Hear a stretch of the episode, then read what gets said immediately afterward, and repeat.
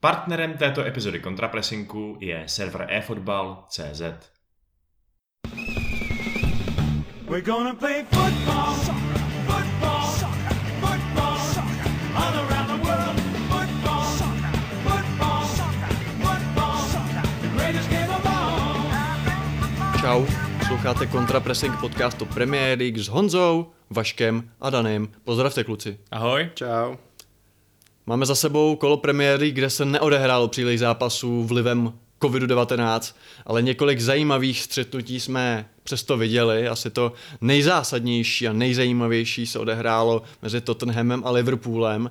Já bych si možná diskuzi eh, o tomhle zápase rozdělil do takových dvou eh, segmentů. Jednak se pobavíme o těch kontroverzních eh, situacích a jednak pak o samotné hře a vlastně o výkonech, o výkonech obou celků.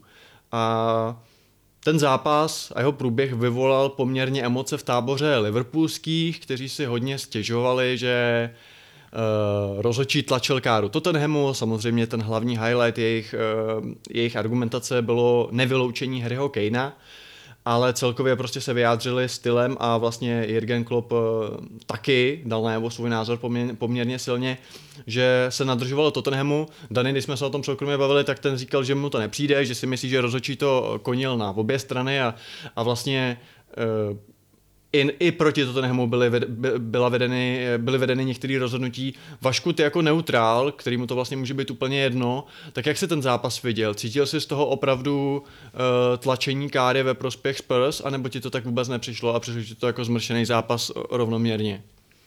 Eh, no já myslím, že jestli by někdo měl být takový nespokojený s tím, jaký chyby rozhodčí udělali, tak to je spíš Liverpool, ale na druhou stranu si fakt nemyslím, že to byl případ nejhoršího zápasu, který jakoby nejvíc poškodil rozhodčí eh, v tomhle ročníku Premier League třeba, možná, že by se nedostal ani do, do top pětky, jako byly tam nějaký kontroverzní rozhodnutí, které mohly být rozhodnutý jinak, ale zároveň mi přijde, a to je docela kontroverzní názor možná, se kterým třeba nebudete souhlasit ani vy, že úplně každý to rozhodnutí, o kterém třeba Klopp a nějaký jiný fanoušci říkají, že byla jasná chyba, tak by se dalo vidět i jako i jako prostě rozhodnutí na hraně, ale správný. Myslím si, že Kane nemusel být vyloučený, myslím si, že penalta uh, Liverpoolu nemusela být a myslím si, že ani penalta Tottenhamu nemusela být. No, tohle je docela hot take s tím Kanem, že, protože na tom se taky jako všichni shodli, že to měla být uh, červená karta. My jsme se včera v hospodě s Danem bavili o tom, on mi říkal, že si myslí, že uh, vlastně ta červená seseniona byla horší, že to skutečně, že mu tam mohl točit koleno a že oba ty zákroky byly debilní, ale že v rámci toho porovnání uh, ten Kaneovo byl jakoby čistší, protože tady to skutečně mohlo mít jako třeba fatálnější následky a ty tady vyloženě teda trumfuješ s tím, že uh, protože na našem Discordu se hrozně lidi rozčilovali, že Kane se vlastně divil žlutý, a to ty neříkáš, ale říkáš, že to nemusela být červená. Tak, uh... Byl to takový tmavě oranžový zákrok podle mě, který uh, jasně, bavíme se o tom, že Eh, Robertson nadskočil a že kdyby nenadskočil, tak ho Kane trefí, trefí prostě na kolon nebo do holeně a eh, dejme tomu, že mu zlomí nohu. Na druhou stranu to se prostě nestalo. Jako já chápu, že se ve fotbale dneska uh, trestají tvrdě i zákroky, které třeba nikoho netrefějí, Dobře. Ale tak v, trestně, v, v, trestním, v trestně právních jako řízeních taky se řeší jako úmysl a, a ne, ne výsledek, ne? No, to je samozřejmě pravda, ale na druhou stranu prostě Eh, když se tady bavíme o tom, že ta definice červené karty je, eh, je vlastně nastavená tak subjektivně, jako je nějaká nadměrná síla nebo potenciál někomu ublížit, no tak prostě v té situaci, ke který došlo, to znamená Robertson je půl metru ve vzduchu, Kane ho nemá šanci trefit vejš než prostě na kotník, eh, tak tam nebyl potenciál na to, aby mu ublížil tolik. Prostě nebyl v tu chvíli. Hmm. Kdyby to bylo jinak, tak kdyby prostě ten pohyb obou těch hráčů dopadl jinak, tak samozřejmě ano. A určitě by se asi našla škola rozhodčích, který by to pískali takhle, který prostě nevím, uděláš nebezpečný zákrok, nikoho netrefíš, jsi prostě půl metru od nejbližšího hráče, ale on se nemusel zastavit, on tě nemusel přeskočit. Červená karta. Hmm. Já s tím úplně nesouhlasím. OK, hele, za mě úplně laicky, nebo když jsem se na to podíval, pak je v GIFu, samozřejmě v GIFu všechno vypadá hůř, že to je jako zpomalený, ale za mě to červená byla poměrně jako jasná. Nicméně když mi vlastně pak Dany nasadil, nasadil brouka do hlavy s tím druhým, tak vlastně uh, vlastně jsem mu dal asi trochu zapravdu, jo? že to se Seninovo bylo horší, bylo to v části hřiště... Robertson. Co jsem řekl? Ceseně, no. Jo, já už myslím na to, jak chválit Ceseňuna totiž, víš, a, a také je to levej back. Ne, Robertsonovo. Uh, že vlastně je to v části hřiště, kde fakt jako se fotbal nehraje. Je pravda, že prostě uh, Sklus furt jako je, když to tak řeknu, jakoby trochu čistší, nebo jako aspoň je tam nějaká, nějaká snaha potom míčít, tady to bylo vyloženě jako mm, svinstvo. Na druhou stranu asi bych dával za obě červený. Uh, Dany, jak ty bys to teda nějak uh, srovnal? Jo, podle mě v obě jsou to jasný červený karty. Uh, myslím si, že Obě jsou to případy surové hry a bezohledné hry, a za který by měly být dodateční stopky, ale myslím si, že zatím za tu Kejnou dával tak tři až čtyři zápasy. Hmm. Tak za tu Robertsonovu aspoň šest, protože to prostě jako fakt nebyl. Jo, u, u Kejna se můžeme bavit o tom, že sklus je prostě součástí nějakého fotbalového repertoáru. Tak myslel, jo, v no. americkém fotbale říkáme, že catch není, dokud jako ten hráč neudělá football move. Jo, sklus je football move. To, co předvedl Robertson, to je pokus o vraždu. A, a bylo to podle mě ještě zhoršený tím, že zatímco ten, ten Kaneův, nebo ten Kaneův zákrok byl vedený tak, že uh, čas hrál ve prospěch Robertsona. Prostě čím, čím víc nadskočil, tak tím více tomu zákroku uh, Kanea uhnul. Tak uh, v případě Emersona to bylo naopak, protože čím víc by na tu svoji levou nohu došlápl, tak tím horší by, uh, by, ten, uh, by ten zákrok byl. A kdyby na tu levou nohu došlápl a Robertson ho trefil pak, tak dneska je jeho koleno dobrý akorát tak na gumový medvídky.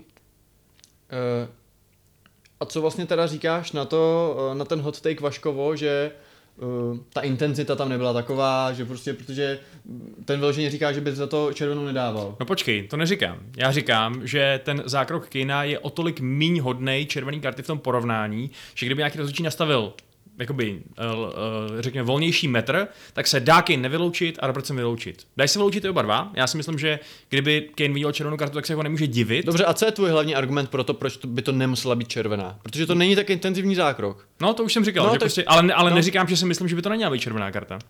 A říká, že prostě si dokáže představit... Ale zároveň, kdyby jí rozhodčí nevytáh, tak jako ne, nenadskakuješ. No tak právě, jo. přesně tak. No. no a co na to říkáš? Hele, já si, já si myslím, že, že tohle by jako červená být měla, hmm. jo, a Uh, jako asi, asi jsem schopný pochopit, že, že vaše prostě říká, může existovat sudí, jehož metr je prostě natolik volný, že tohle červená není. Myslím si, že Paul Tierney je zrovna jeden z těch sudí, který má tu, tu jakoby intenzitu posuzování zákroku takhle posazenou.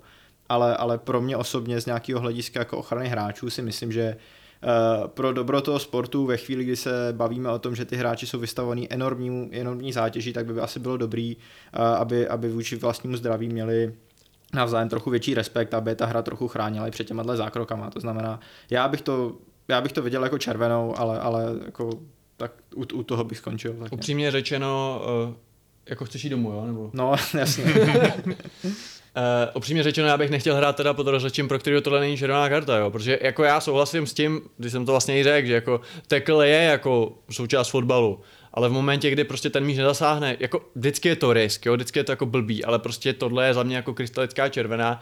Já bych třeba za to nedával možná jako extra tresty, jako ještě nějaký disciplinární navíc, prostě jeden nebo dva zápasy a, a čau ale prostě červená to za mě je, ale nebudem to asi zbytečně se v tom hňahňat. Nicméně, kdo se v tom hňahňal, tak je Jürgen Klopp, který za prvý poměrně až jako insultoval verbálně eh, sudího hned po hvězdu, pak se stěžovali na tiskovce a my už dneska víme, že za to nebude nějak potrestaný, že jakoby se nestalo. A upřímně řečeno mě to fakt jako zaujalo, protože když se nad tím zamyslíte, tak eh, Jürgen Klopp byl vnímaný jako good guy, jako někdo hrozně sympatický. Vždycky mi přišlo, že i fanoušci jiných týmů, mm, než těch jeho, ať už to bylo BFLB nebo teď Reds, tak si říkali, jo, to je ten správňák, prostě co se furt jako chechtá a má dobrou náladu a je to ten jako správný chlap. A za poslední, dejme tomu třeba dva roky, možná je to i díl, tak eh, je to vlastně neustálý stěžování si, neustálý vyplakávání, eh, opravdu arrogantní chování vůči třeba novinářům, kdy prostě novinář dobře nepoloží úplně nejchytřejší otázku, ale kolikrát to ani není nic tak hroznýho a on reaguje opravdu jako úplný debil. A ten předot je hrozně zajímavý. A tak mi napadá, čím si myslíte, že to je? Jestli je to nějaká krize středního věku, nebo je to o tom, že on ví, což se dneska jako potvrdilo, že on si to dovolit zkrátka může, protože je asi taková jako superstar, jak naznačoval Patrick Hejda na Discordu, že má tu protekci, že jemu za to nic nehrozí, nebo je to o tom, že se celou dobu přetvařoval a najednou teda dává jako najevo toho pravýho klopa, což je de facto teda jako arrogantní kokot, který nesnese prohru a chová se pak jako Mourinho, možná ještě hůř než Mourinho, prostě v nejlepších formách. Uh, Vašku, čím si tyhle ty, tu změnu vysvětluješ ty? No, takhle, já, ono je strašně těžký prostě pro mě se na to dívat takhle objektivně, že jo, protože... Protože to trenér uh, Liverpoolu. Protože to trenér Liverpoolu. A já... Dobře, ale to, že měl image strašně super chlápka, to jako uznáš. Ne? Jo, jo, jo, ale pro mě to vždycky bylo prostě tak, že za tím jeho uh, smějícím se exteriérem docela číhala nějaká taková frustrace připravená vybuchnout a jako mě nikdy nebyl sympatický stejně tak, jako mi třeba nikdy nebyl sympatický Steven Gerrard. Prostě, jo. Taky, jakkoliv všichni říkali, jo, good guy anglického fotbalu, prostě kapitán, všechno, úžasný týpek, taky jsem ho vždycky prostě... Dobře, a než přišel klub do Liverpoolu a byl jenom v BVB a tam loupil ten Bayern o ty tituly, tak taky ti už tehdy nebyl sympatický? No tak já jsem ho tehdy moc neznal, že? Jo. protože prostě Bundesliga není úplně moje scéna, takže tam jsem viděl, jo, někdo konečně porazil Bayern, super, výborná práce, uh, ale jako přijde mi, že jestli něco, tak Ono je pravda, že on je teď pod daleko větším tlakem asi, že jo, než, eh, než býval i v minulosti, protože eh, dokud se budoval projekt, dokud prostě Liverpool šel uh, z nějakých jako post Rodgersovských a uh, že jo, a tak dále žump a neustále stoupal pod ním nahoru, tak to pro ně bylo snadný, být, být prostě velkodušný a, a všemu se smát a tak dále. Teď, když se od něj už prostě očekává uh, challengeování na všech frontách a tituly a všechno a on vidí, že mu to protéká mezi prsty, protože Manchester City prostě zase začíná šlapat na plyn a všem utíkat, uh, tak rozumím tomu, že to člověku, který podle mě evidentně má takový jako cholerický sklony, že je takový prostě intenzivní, plný emocí. Expresivní. Uh, expresivní, takže to v něm prostě bouchne. A jako, mě to upřímně řečeno nepřijde jako zas tak nic hroznýho, jakože přijde mi tohle asi daleko lepší, eh, než jako svět, ve kterém se trenéři a fotbalisti chovají takhle, to znamená upřímně říkají věci, které si myslej, mi přijde asi sympatičtější než svět, ve kterém všichni říkají naučený mediální fráze předzatý od PR lidí a ty se od nich nedozvíš ale vůbec nic. Uh, takže OK, jasně, je asi neprofesionální, že týdnýmu, že týdnýmu v podstatě řekl, že je to jediný rozhodčí, který ho nesnáší v celé Premier League uh, a je to fakt jako osobní útok na zrovna na, na tu kastu, která by měla být při těm, při těm útokama chráněná, protože už tak je pod velkým tlakem. Uh, ale jako... A navíc on pak jako de facto i zne, jako spochybní vůbec jako uh, soudcování toho zápasu, že vlastně řekne, jako kdo, kdo ví, jak to bylo, jo, a že vlastně, což, jakoby, hele, já tě na jednu stranu strašně rozumím a souhlasím s tebou, že taky nesnáším ty naučený fráze a prostě boring James Milner prostě styl. Je to jako na jednu stranu super a na druhou stranu a úplně nesnáším třeba v extralize, kde se novináři zeptají trenéra, co říká na výkon rozhodčího ona na to řekne, nemůžu vám nic říct, protože bych dostal pokutu. A pak dostane pokutu, prostě. Já nedělám si srandu, jako kdo sleduje hokej, tak to ví, že to je skutečně 1984 jako v českém hokejovém prostředí. Ale jako na jednu stranu tomu rozumím, a jako vlastně mi to jako nevadí extra. A na druhou stranu, ale víš co, to je přesně o tom, když tomu jako, když, když, když jako pustíš ten metr takhle, tak opravdu se dočkáme k toho, že se bude opakovat to, co se stalo teď, že uh, ten trenér bude jako řvát z jednoho centimetru na toho rozhodčího. Už, ta, už teď, co si jako dovolí ty hráči někdy šílený. A jako já si fakt někdy říkám, že by jim všem měl dát žlutou, jo? protože on udělá nějaký verdikt a máš 10 hráčů, co mu za vteřinu řvou prostě, a on se jde podívat třeba na, na VAR a těch třeba 30 metrů k tomu, k tomu, k té lajně, tak má opravdu jak blechy prostě na zádech, ty, který mu řvou jako do ucha.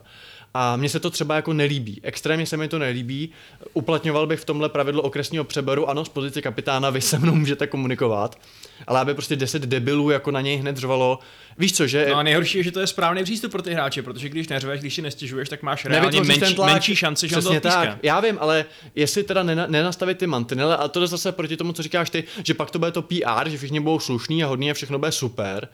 Ale zase na druhou stranu, OK, takhle budeme mít jako lidský, ale zároveň prostě výsledek bude, že na ty rozhodčí bude ještě větší tlak než ne, je teď. Takhle, abych to upřesnil. Jako já si myslím, že to, že Klop je prostě uh, takovej občas uřvaný a pr- přesně jako říká, co si myslí, že to je, to je fajn.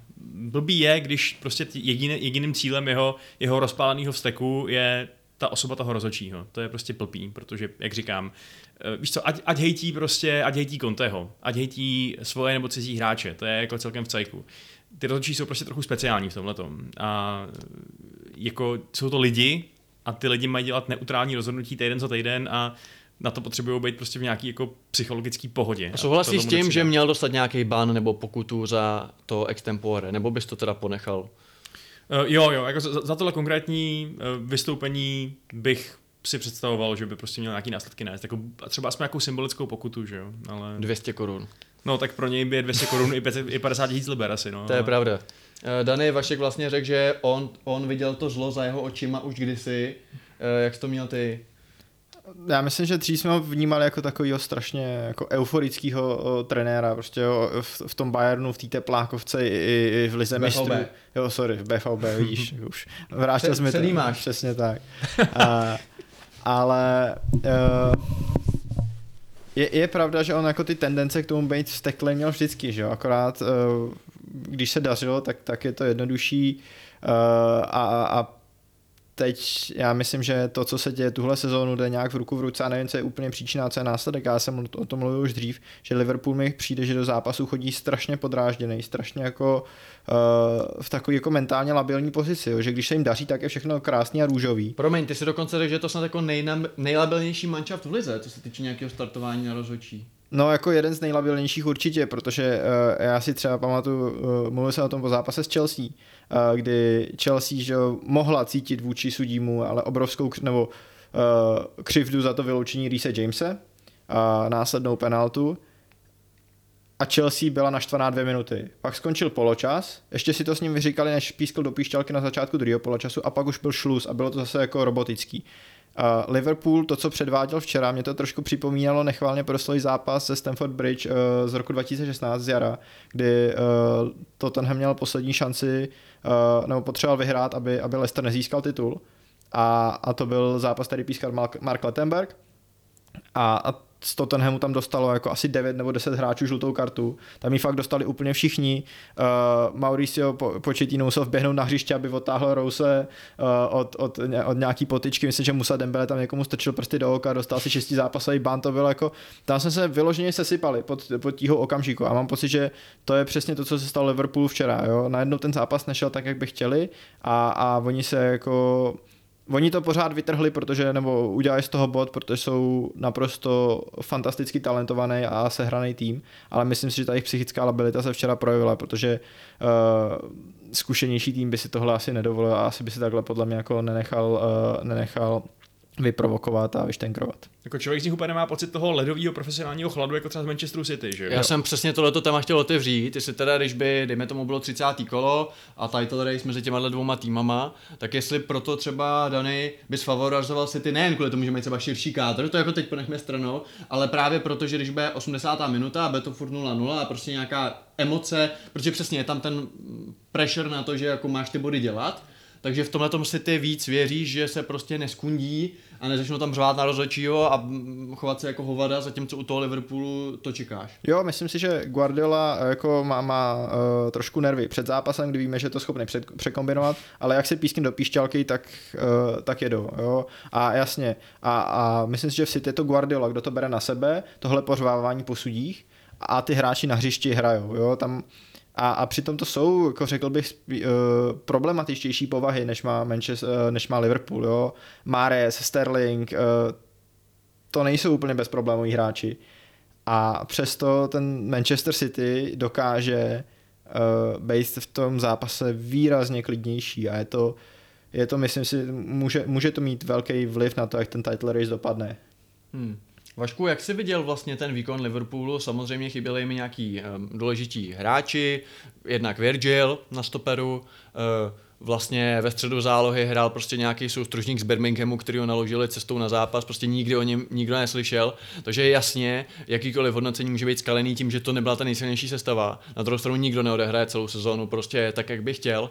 Tak uh, proti vlastně těm uh, zlepšujícím se Spurs, že jo, pod vedením jako výborného trenéra, tak viděl si tam třeba nějaký rezervy, protože Salah poměrně jako vynulovaný. Myslíš si, že prostě tady se ukázalo opravdu, že Liverpool je slabší než City a možná třeba i než Chelsea, když by měla třeba plnou, plný kádr. Jako, kam si potom na tom zápase řadíš Liverpool v tom power rankingu?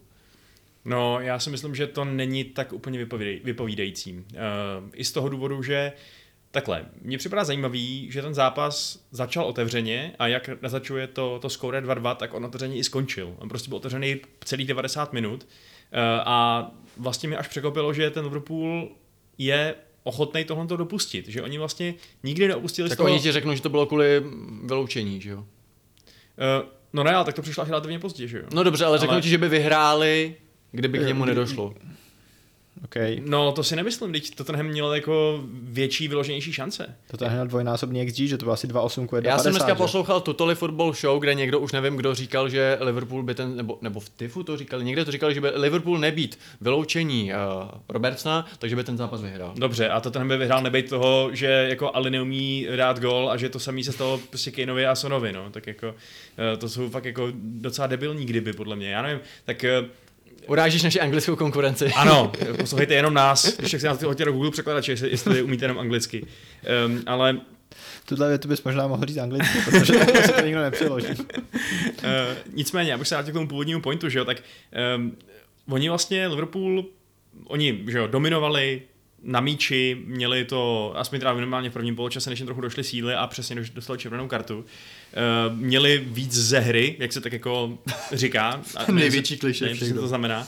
Ale neustále docházelo k tomu, že fakt byli dva na dva Son Kane a stopeři, že jo, což byli Konaté a Matip. A jako když si ti tohle to stane, když se dostaneš do situací, kdy máš tolik hráčů vepředu, že ti to, že jsi prostě dva na dva s těma nejlepšíma hráčema soupeře, i když jako u Kejna je to diskutabilní v této chvíli, ale měl dobrý zápas uh, tentokrát, tak eh, jasně, že prostě budou mít všichni šance, oni i ty. Jasně, že eh, to bude zápas spíš na 5-3 než na, eh, než na 2-2. Takže tam mě zaujalo, že vlastně Klopp, který má k dispozici lepší tým, i když samozřejmě OK, otázka je, jestli s Tylerem Mortnem ve středu zálohy to pořád ještě je lepší tým a s Jamesem Milnerem a, a třetí byl kdo, Kejta, nebo kdo tam hrál? Keita. No, tak je otázka, jestli si třeba věřil, že, že jako může nechat tu eh, vlastně tu tíhu té kreativity a prostě toho, eh, toho té dominance nad hřištěm té záloze, ale taky si to dařilo, že jo. Eh, ale tak jsem úplně totálně ztratil niť, je to hrozně dlouhá a složitá věta, takže prostě jenom řeknu, že je pozoruhodný, že se Klopp nerozhodl ten zápas trochu uklidnit, říct Alexandrovi Arnoldovi a nebo Robertsonovi, ať do pytle neběhají tolik dopředu, nebo říct prostě Milnerovi, ať to, ať to říct Mortonem double pivot nebo něco takového, protože to fakt bylo nahoru dolů jak házená. No. A přišlo ti, že teda tom trenérském souboji byl Conte úspěšnější?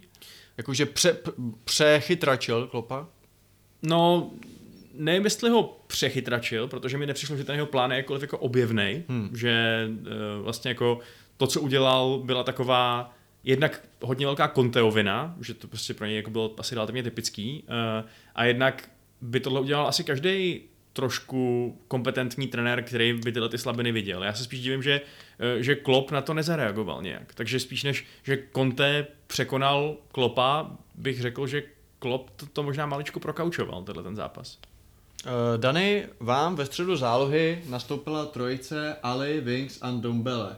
Myslím si, že kdyby před měsícem ti dal někdo na výběr, jestli budeš chtít na hřišti v důležitém zápase trojici Ali Wings Dombele, anebo čo 200 kilový MMA zápasník Narvero Prdele, tak by se jako váhal poměrně dlouhou dobu.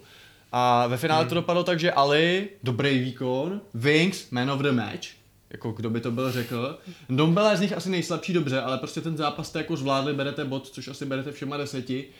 Eh, Je tohleto začátek nějakého opravdu konteovského zázračného rebornu hráčů, který byli opravdu nej, nejdeadwoodovatější Deadwood, nebo je to nějaký výstřel do tmy? Eh, Jak to souvisí třeba vlastně i s tou změnou rozestavení? Hráte 3-5-2, to znamená vlastně bez křídel. Odsrali to Lukas, Bergwijn, všichni tihleti jakoby fyzický a běhající eh, křídla. Eh, Hráli jste vlastně na tři středáky a na dva hroty. Či, čím, čím to je, že prostě třeba ten Wings, což je asi nejkřiklavější případ, že u Aleho víme, že je fotbalista, že když se mu jako chce, tak to v sobě má. Ale Wings opravdu vypadá jako kdo vlastně jako chce, to není o tom, že je línej, ale že prostě na to nemá. A už jsme si jako říkali, pro boha už si ho někdo vemte, takový byl to tak jako Phil Jones, což bych řekl Tottenhamský. A najednou prostě podá takový výkon, že vlastně není třeba jako hledat středáka, protože on se o tom s tím Heibergem a s tím skipem může porvat, kdyby hrál takhle. Tak co se stalo? Já, nevím. Uh, musím říct, že Harry Winks je pro mě v tuhle chvíli totální enigma. Uh, protože to je hráč, který byl v sezóně 18-19 uh, v double pivotu se Sisokem skvělej. Uh, pak uh, odešel Početíno a on byl pod Muríněm a, a Nuněm to, to bylo hrozný, že jo? na to se nedal koukat, on jako nebyl schopný, on nebyl fyzicky schopný dát přihrávku dopředu.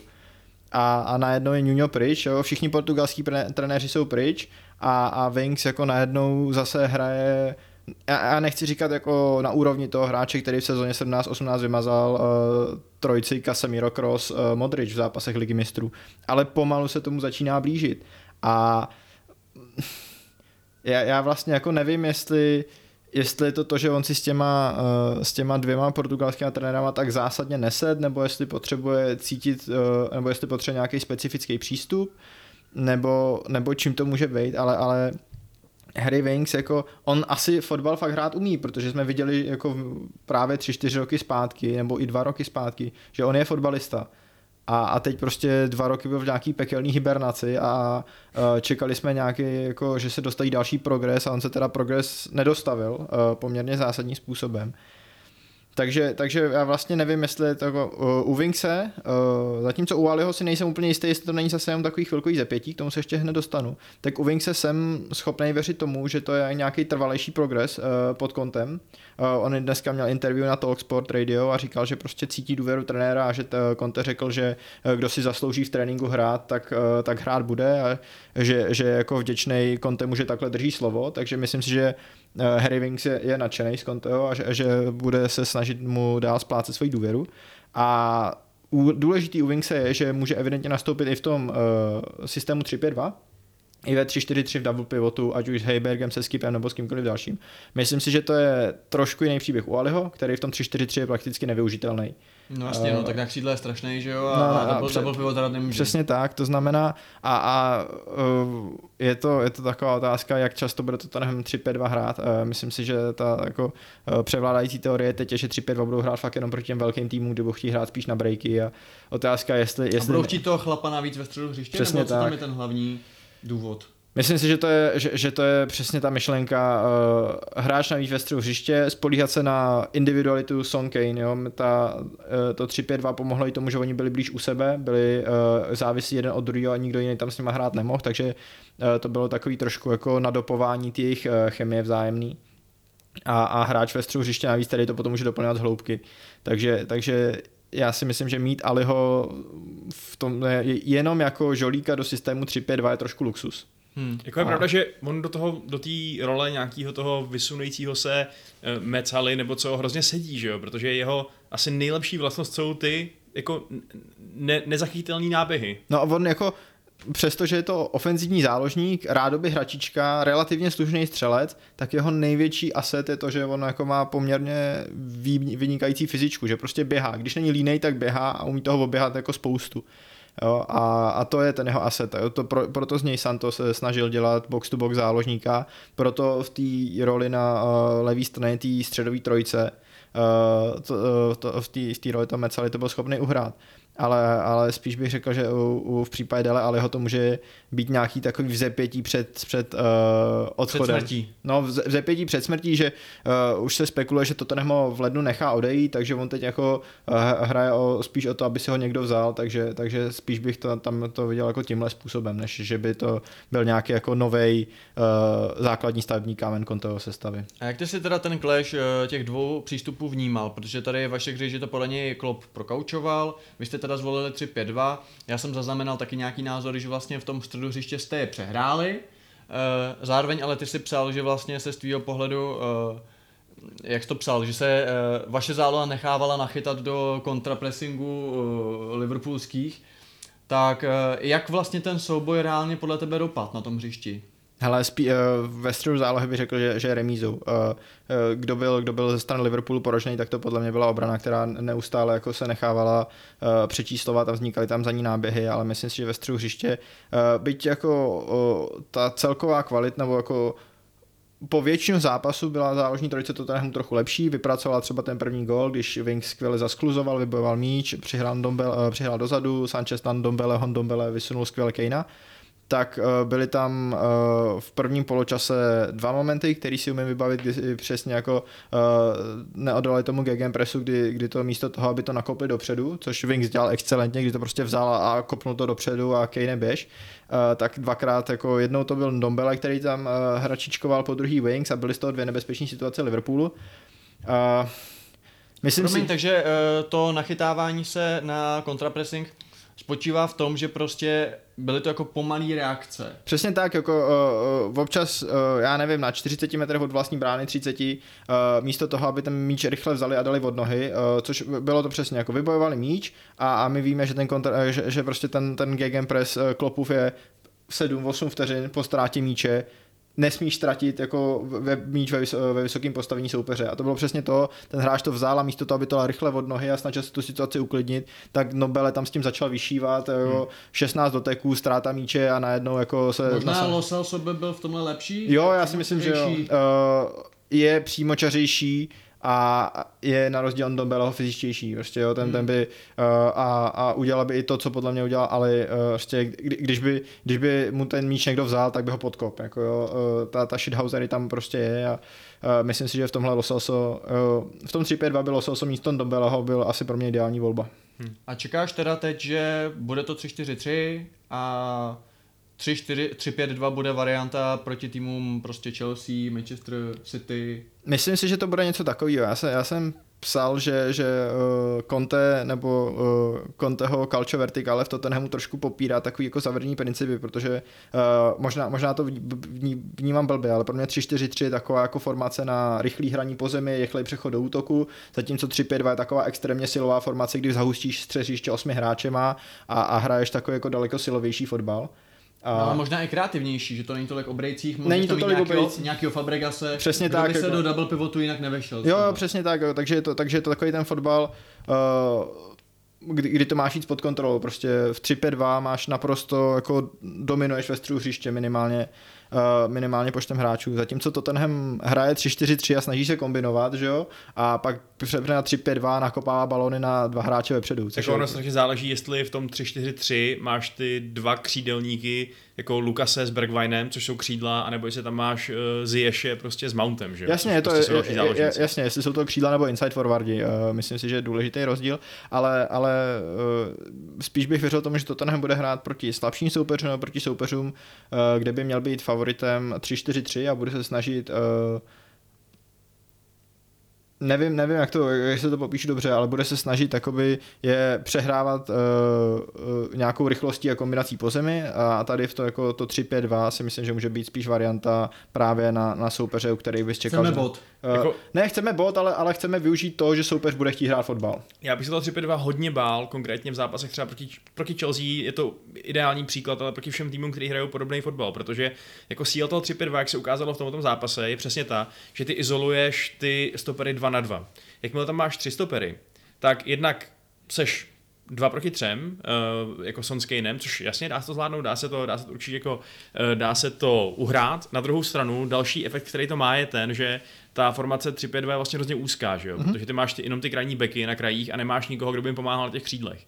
A ta představa, že tvoji krajní beci jsou pořád izolovaný proti, uh, proti čel, hráči, hráčům Chelsea, který jsou, kde máš jak křídlo, tak fullbacka, což je ještě víc wingback. Když prostě tam neustále máš uh, prostor pro Reese Jamese a, a Bena Chilvela, tak to mi připadá jako totálně strašidelný prospekt, což se ostatně ukázal i s tím Liverpoolem, že jo. Jako Alexander Arnold a Robertson byli v podstatě jejich jako nejnebezpečnější uh, ofenzivní hráči, protože měli strašně moc místa, protože je prostě neměl kdo uh, bránit. V podstatě. Já si myslím, že ta formace 3-5-2 může být uh, ideální proti třeba Arsenalu, protože je to formace, kdy chceš eh, střed hřiště, nechceš mít, nechceš ztratit hráče ve středu hřiště. Jo? Arsenal má hraje tři hráče ve středu hřiště, Liverpool hraje tři hráče ve středu hřiště, když máš double pivot, tak tam hraješ jenom dva takže to 3-5-2 vyrovná tuhle převahu a zároveň třeba Arsenal nemá tak kreativní krajní beky, takže tahle nevýhoda tam odpadá.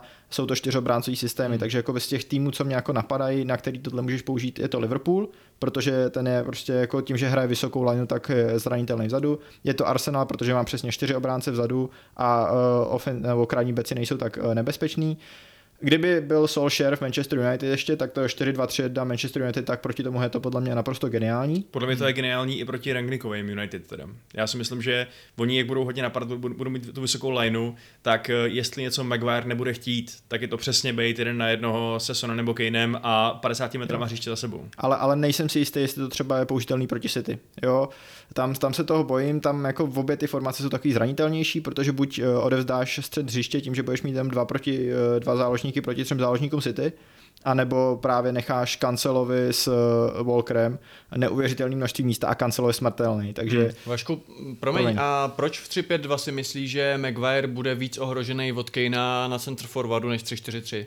No, protože tam máš jakoby ten um, efekt toho, že Kane je doplněný Sonem na tom hrotu, že jo? A místo, aby Son se staral jo, že o tam tu... jsou oba, jako, že, není, že není u křídla uklizený. No právě, protože on se nestará o tu tranzici, ale vyloženě o tu jako finální fázi a Kane, mu prostě, Kane anebo třeba jako Winks nebo kdokoliv teda z té zálohy. Uh, já bych osobně, kdybych byl Conte, tak přesně řeknu Sonovi, počkej si, až Kane bude vypadat, až Kane, až Maguire bude vypadat, že zrovna uh, je ve svém stavu, kdy mu bude trvat dlouho se otočit na druhou stranu a prostě dělají tyhle ty náběhy a, a čekej, a ono to prostě přijde. OK, a ty si zároveň řekl, že je to ale teda nebezpečný, mm, to 3-5-2, že vlastně, eh, když jsou jako krajní beci moc vepředu, tak vlastně pak hoří ta obrana, nicméně tak hraje Chelsea taky, a od toho tam máš jakoby ty stopery, že jo? Tak tam máš tři stopery, tak jasně, asi prostě Davis, by teď hraje dobře, Dyer a eh, Sanchez, nebo když tam pak bude Romero, jako jsou to horší hráči než třeba Thiago Silva a Ridiger asi, že jo, a Christensen, ale jako myslíš si, že to může být jako takový problém, že prostě nebo jako... Myslím, že potřebuješ elitní stopery, který jsou hodně zběhlí ve hraní tří obráncového systému, aby mohli plnit tuhle tu uh, falešně krajně obráncovou funkci.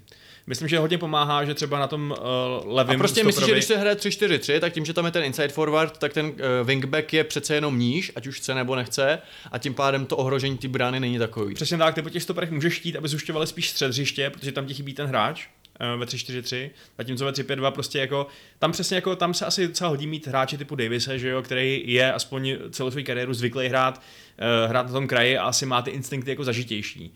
Ale stejně bych se toho bál prostě víc. Myslím, že tam je větší potenciál na to, že ten tvůj neúplně uh, jako top tier stoper prostě udělá poziční chybu, a je to, je, je to prostě problém tu chvíli. No a ona další věc je taky to, že uh, když to otočím, tak uh, v tomhle rozestavení, když tam nemáš ty křídla, nebo křídla, nebo prostě, jak to, můžeme tomu říkat, uh, je to úplně jedno, tak uh, zároveň od těch wingbacků, wingbacků právě chceš, aby byly teda lauter útoční, což třeba u Emersona Royala je otázka, protože to není ten kafu s Maikonem, že jo, byť je to Brazilec, ale je to spíš defenzivně laděný hráč, takže je otázka, jestli v 3-5-2 není vlastně Emerson slabý článek.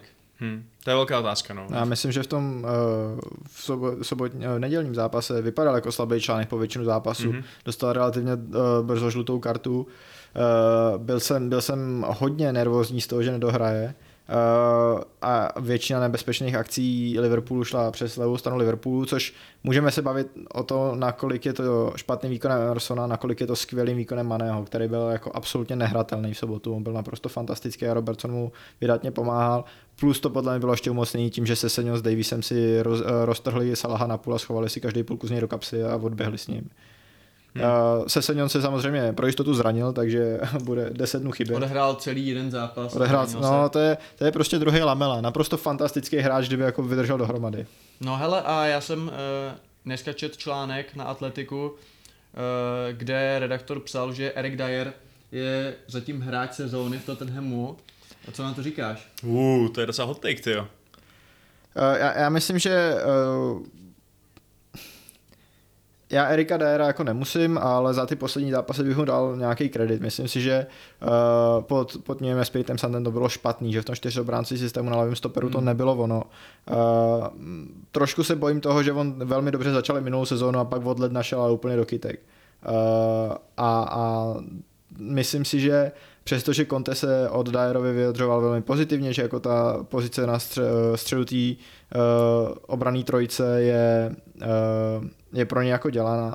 Já bych tam radši Romera. Já bych tam radši Romera, když, když jsem zejména viděl jako první gol Liverpoolu, kdy uh, to, že Dyer prostě byl neobratný, znamenalo, že když, uh, když tam jako slípoval za obranou a dobíhal Maného, který ho nestíhal Sanchez, tak tam nedoběh včas. A zároveň, když jsem viděl ty náběhy, který Dyer dělal třeba při autových hazováních wingbacků, kdy vlastně ze středu té obrany jako dělal uh, takový náběh pod 45 stupňů právě, aby, aby se ukázal tomu hráčovi a ten míč potáhl dopředu. Myslím si, že Eh, tohle jsou všechno schopnosti, které Romero umí líp než Dyer. Hmm. Takže by si nejradši ho posadil, i přesto, že to je nejlepší hráč sezóny. Je to, je to krutý, protože říkám, jako těch posledních pár zápasů hraje fakt relativně obstojně. No takhle, Davis na LCB je neposaditelný. No jasně. Jo? To je jako pozice vytvořená pro něj. Přesně tak. A... Uh, Dyer pravýho, uh, pravýho hrát nemůže, takže Dyer může hrát buď ve středu a sedí Sanchez a Romero hraje vpravo, kde si myslím, že Romero je škoda anebo uh, hraje Sanchez vpravo a hraje Romero, uprostřed Romero. Co CB, jasně. OK, a já, na... jsem, já jsem úplně zmatený, že vlastně není automatický hráčem sezóny zatím to tenhle Son, ale dívám se na... Já bych dal Heiberga teda asi. Jako, on Son jako má slušné statistiky, koukám, že má 7 gólů ve 14 zápasech, což je jako super, že jo, vlastně na to, že to není nějaký hroťák do vápna zabiják, ale, uh, ale není úplně, jako minulou sezónu nezopakuje, jestli to takhle bude dál hmm. svojí geniální. No. Já, já no a kdo ji taky nezopakuje, tak to je Kane, že jo? No, vlastně jasně. to je možná poslední téma.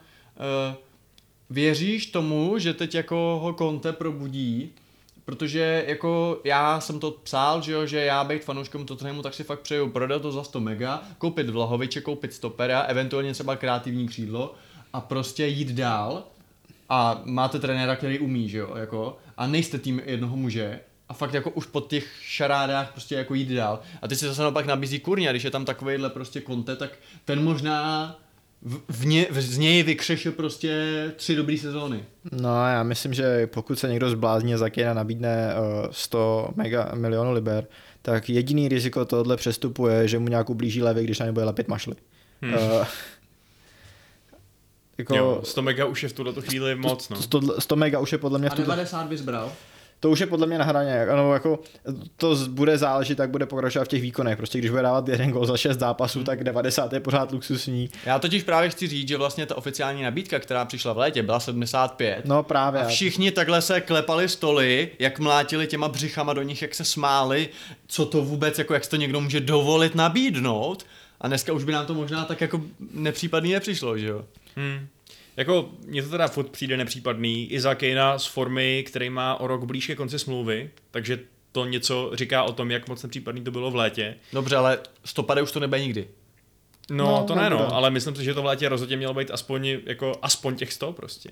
Jako kdyby, kdyby dohrál tuhle sezónu, já nevím, teď má dva góly po 15 kolech odehraných, když řekne dohraje tuhle sezónu s 12-14 střejma brankám v Premier League, což si myslím, že je takový jako dost realistický odhad, protože prostě nevěřím tomu, že jako se rozstřílí do, do své formy z loňské sezóny, on i ten systém asi na ní nebude tolik šitej, tak uh, já si myslím, že pokud nastřílí tuhle sezónu 14 gólů, tak těch 75 mega v létě bych řekl, že už je jako adekvátní suma.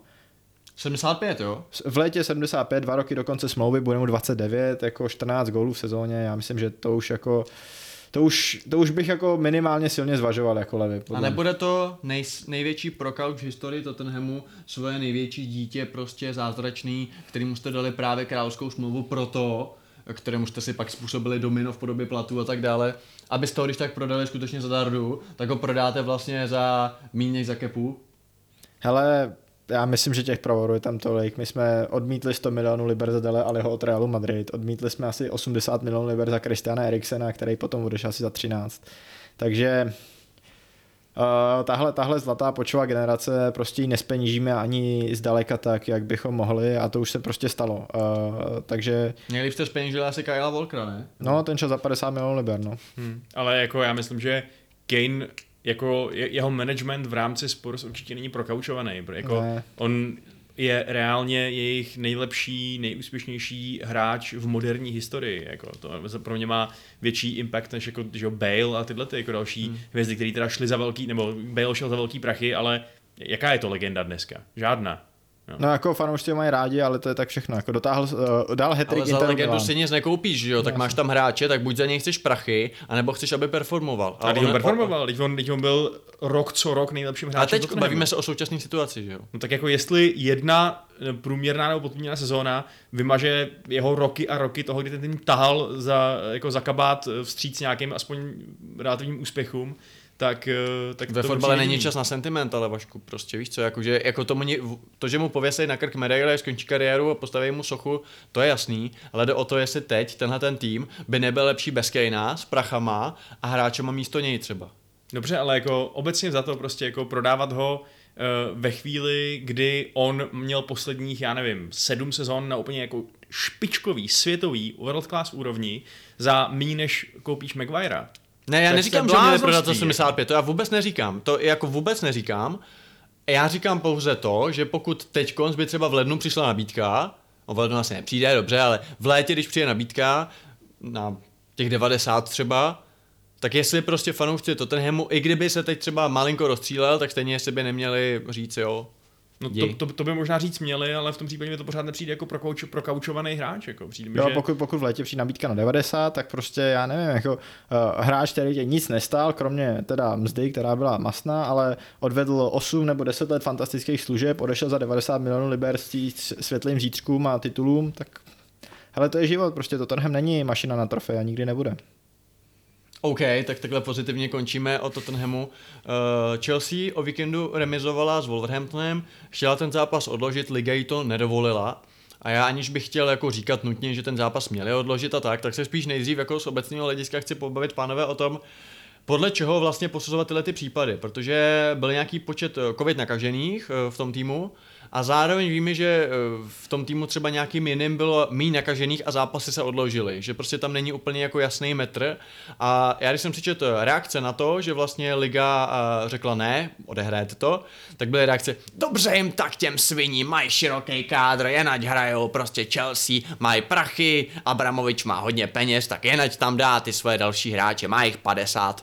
A já si trochu říkám, jestli by tohle měl být argument, protože mi to přijde jako dojmologie, jo, protože ano, samozřejmě, že pokud dva hráče odstraníš Burnley, tak je to větší problém, než když čtyři hráče odstraníš Manchester United. Jenomže zatímco v tom jednom případě máš naprosto jasnou krystalickou prostě uh, krystalický kritérium. Prostě dejme tomu, kdyby si řeklo, když bude mít jeden tým tři covid hráče, tak se nehraje tak prostě je to daný a nejde přes to vlak. V momentě, když začneš jako uvažovat, jako že komu to jako jak ublíží a jako jo, tak se podle mě dostáváš na hrozně tenký let a jako za mě pak ten tým opravdu může říct jako hele, vy jste nám to neodložili, máme čtyři covidy a oni mají tři covidy a jim jste to odložili. Tak jako podle čeho bys to Vašku ty posuzoval? No, mně přijde, že lepší eh, a spravedlivější, než to posuzovat podle čistě počtu případů, je se právě podívat na ten výsledný dopad, aspoň nějakým způsobem. Dobře, ale jako to už je jako věc třeba těch týmů, že třeba nepřivedli náhradního levýho beka a teď mají eh, na covidu levýho No, ne, beka, tak že jo? ty mluvíš o tom, že by se ty v této jako bezprecedentní situaci, která nejvíc ubližuje těm malým týmům, který prostě ve druhý anglický lize a třetí anglický lize krachujou, takže by se ty nůžky mezi bohatými a chudými ještě víc rozevřely. Protože přesně jako to, že bude covid v Burnley, který tam zanese nějaký prostě náhradník za 0 liber, eh, je stejně pravděpodobný, jako že bude v Chelsea, kde mají teda jako víc, hra, víc světových hráčů, ale reálně jako jich trénuje taky 25, že jo. A jako um, je tam je tam samozřejmě, třeba v těch evropských pohárech to mají tak, že, jo, že musíš mít, musíš být schopný nasadit, kvůli tomu diskvalifikovali Tottenham vlastně z té uh, konferenční ligy, musíš mít 13 hráčů z toho A-listu k dispozici, z toho jedno, jeden musí být golman. Pokud nemáš, pak ti to teda odložej. Uh, já si myslím, že to je mm, docela rozumný přístup, Eh, to znamená, že pokud by Chelsea vlastně, eh, já bych to ještě možná jako viděl třeba skrz nějaký systém, eh, který se, eh, který se používá na ty pracovní povolení, kde vlastně oni určují hodnotu toho hráče podle milionu různých kritérií, že jo, podle jako já nevím, jako international caps a to toho jako, eh, co už stihl odehrát a takhle. Uh, takže jako to by teoreticky mohlo být způsob, jak to nějak jako exaktně měřit, ale, uh, ale zároveň pokud to nechceme dělat exaktně, tak uh, to vždycky asi bude dojm- dojmologický. No. No dobře, ale jak by si teda co nejspravedlivěji třeba u té Chelsea posoudil, kdy jako už si zaslouží, aby jejich zápas byl odložen a kdy ne, jo? Protože prostě víš co, jo? Pak se zase dostáváme do situace, že jim chybí nějaký hráči a teď se budeme hádat o tom, jako, jak jsou pro ně jako důležití, jak velká hmm. je to ztráta. Jo, jo, ale je, to, je to, jsme v krizovém módu. Fotbal je v krizovém módu, stejně jako celý zbytek světa.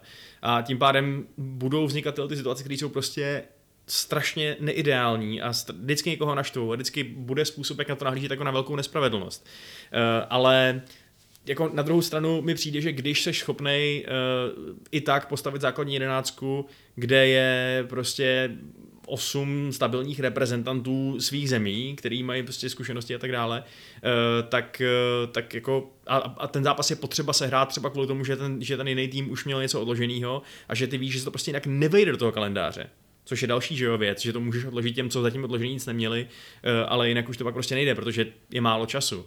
Eh, tak jako bude to případ od případu, bude to, eh, bude to žonglování s horkýma bramborama a někdy to prostě někomu spadne na nohu a, a brambora moc nebolí, takže nevím, kam se s tím mířil, s, s touto metaforou, ale, ale vlastně bych se přikláněl k nějakému tomu obecnému principu spravedlnosti, spíš než matematicky to říct, jako tři hráči odloženo. Já si dovolím nesouhlasit, podle mě to je naopak, protože když máš tým, který má, jo, vrátíme se k tomu případu UEFA, musíš mít 13 hráčů. Když jsi tým, který má 18 hráčů v kádru, tak ti stačí 5 případů na to, aby ti to odložili a 5 případů celkem rychle vyizoluješ a nemusí to na ten tým mít fatální dopad. Když má to tenhle 25 hráčů, tak říkáš, polovina toho kádru musí lehnout, než, než vám to odložíme a tam je podle mě jako problém, že ve chvíli, kdy se ti nakazí polovina kádru, tak se ti nakazí celý kádr. Jo, a, a to, to riziko toho, že když máš jako 12 nakažených, tak bude ten zápas hrát někdo, kdo je vlastně taky pozitivní a rozšíří to mezi soupeře, je podle mě větší. Já si uh, myslím, že, že by jsme to právě neměli jako uh, řešit na základě toho, kolik vám toho zbylo, ale kolik hráčů uh, už se nakazilo, protože každý další nakažený hráč znamená zvýšený riziko nákazy pro ty ostatní. A... a tak zároveň tohle asi mají eh, jako pod palcem ty epidemiologové, ne? Že prostě jako eh, si zajistí, aby ty hráči byli prostě korektně otestovaní a tak dále. No, to právě jako eh, člověk by si to myslel, ale pokud vím, tak v pravidla pro testování byly v Premier League poměrně značně uvolněný, až právě potom Uh, po tom outbreaku v táboře Tottenhamu se přešlo k tomu, že se každý den znovu testuje antigenníma testama, což mě přišlo, že by mělo být právě u těchto jako vysokorizikových kolektivů naprosto automatický, že, že máš jako každý den aspoň ten antigenní test, protože ty hráči jsou spolu ve vysoké fyzické zátěži několik hodin v bezprostřední blízkosti každý den. Spocený. Spocený, přesně tak, jako tam, to je, to je jako jedna velká Petriho miska pro ten eh, COVID-19. Tak jako po tréninku v šatně to je jako raj bakterií, že jo? No jasně. Jako z principu. Jako, hele, já říkám, já tomu absolutně nerozumím z nějaký jako uh, lékařský úrovně nebo epidemiologický, takže tohle vůbec nejsem schopný říct, jestli jo nebo ne. Já jsem Měli jsme bojíme... pozvat Primulu, ty vole. to by byly To by byl kontrapressing, vole. Uh, ale ne, jako já se to můžu bavit fakt čistě na té úrovni, jestli si myslím, uh, že když teda přijmeme, že ty, co jsou oficiálně jako potvrzený, že můžou nastoupit, takže jsou jako zdraví a nerizikoví a tak dále, tak, eh, tak mluvil jsem o tom. No. Jako, kdyby jako, tam bylo tohle riziko, tak je to samozřejmě něco Jasně, já myslím, že ten tvůj argument říká vlastně, jako ty, ty nechceš rozevírat nůžky mezi bohatšíma a, a slabšíma. A já jako souhlasím, že to bychom asi neměli dělat, takže bychom k tomu neměli tuhle situaci zneužívat. Já si asi myslím, že ve chvíli, kdy budeme jakoby používat tu tvoji metodu, tak, tak jakoby vystavujeme ty hráče jako lidi většímu riziku, protože prostě v těch, eh, zejména v těch velkých týmech, kdy prostě jako říkáš, ty vole, dokud se vám to tam jako fakt pořádně nerozjede, tak hrajete a hraje, jako v ohrožení všichni, s kterými hrajete jako vy, že jo? protože uh, přesně jako jo, uh, při rohu ty se tam jako držej, dýchají si za krk a, a jeden je nakažený a pak už to má ten druhý manšaft. Takže já si myslím, že je to jako přesně jako pečlivý vybalancování toho, jak to udělat co nejméně nefér a zároveň jak co nejvíc ochránit ty hráče a je to jako dilema, kterou podle mě bychom mohli strávit 4 dny a k ničemu bychom nedospěli. Když teda jako, přejdeme... Ono by asi bylo nejlepší, kdybychom to celý zavřeli, že jo? Kdyby se teď prostě Premier League aspoň, já nevím, dva týdny nehrála, dokud se to trochu neuklidní, jenže opět narážíme na to, že na to Máš termíny? jednoduše není čas. No, mm. no a hlavně ti to nedá jistotu, že, že v únoru se to nedostane do Wolverhamptonu nebo takže, do Brightonu. No přesně, přesně tak. takže, takže jako Pojďme co... o to už dál. Pojďme o to už dál a pojďme k Chelsea teda konkrétně. Protože mě třeba můj kamarád, fanoušek Chelsea, tak mi psal, hele, rád bych hrál o titul, ale nedá se nic, prostě chybí nám tolik hráčů, prostě ta marotka nás totálně skolila a to je jak Liverpool loni, jo. A já na jednu stranu jsem s tím jako souhlasil, a řeknu proto pak i argumenty, na druhou stranu jsem věděl, že To je věc, kterou nemůžu říct veřejně. Protože v momentě, kdyby mi, kdybych ji řekl veřejně, tak mě lidi ukamenujou, že Chelsea z Bohatlická, která má 30 hráčů a bla bla bla, tak jako, že se to nedá absolutně srovnávat, že to není nic hroznýho a že zatímco Liverpool hrál prostě uh, s 19 letýma prostě juniorama a tak dále, tak my máme furt super tým a furt jsme schopní udělat třeba uh, trio ofenzivní prostě Mason, Zjech, Pulisic, což je jako luxusní a je to jako pravda.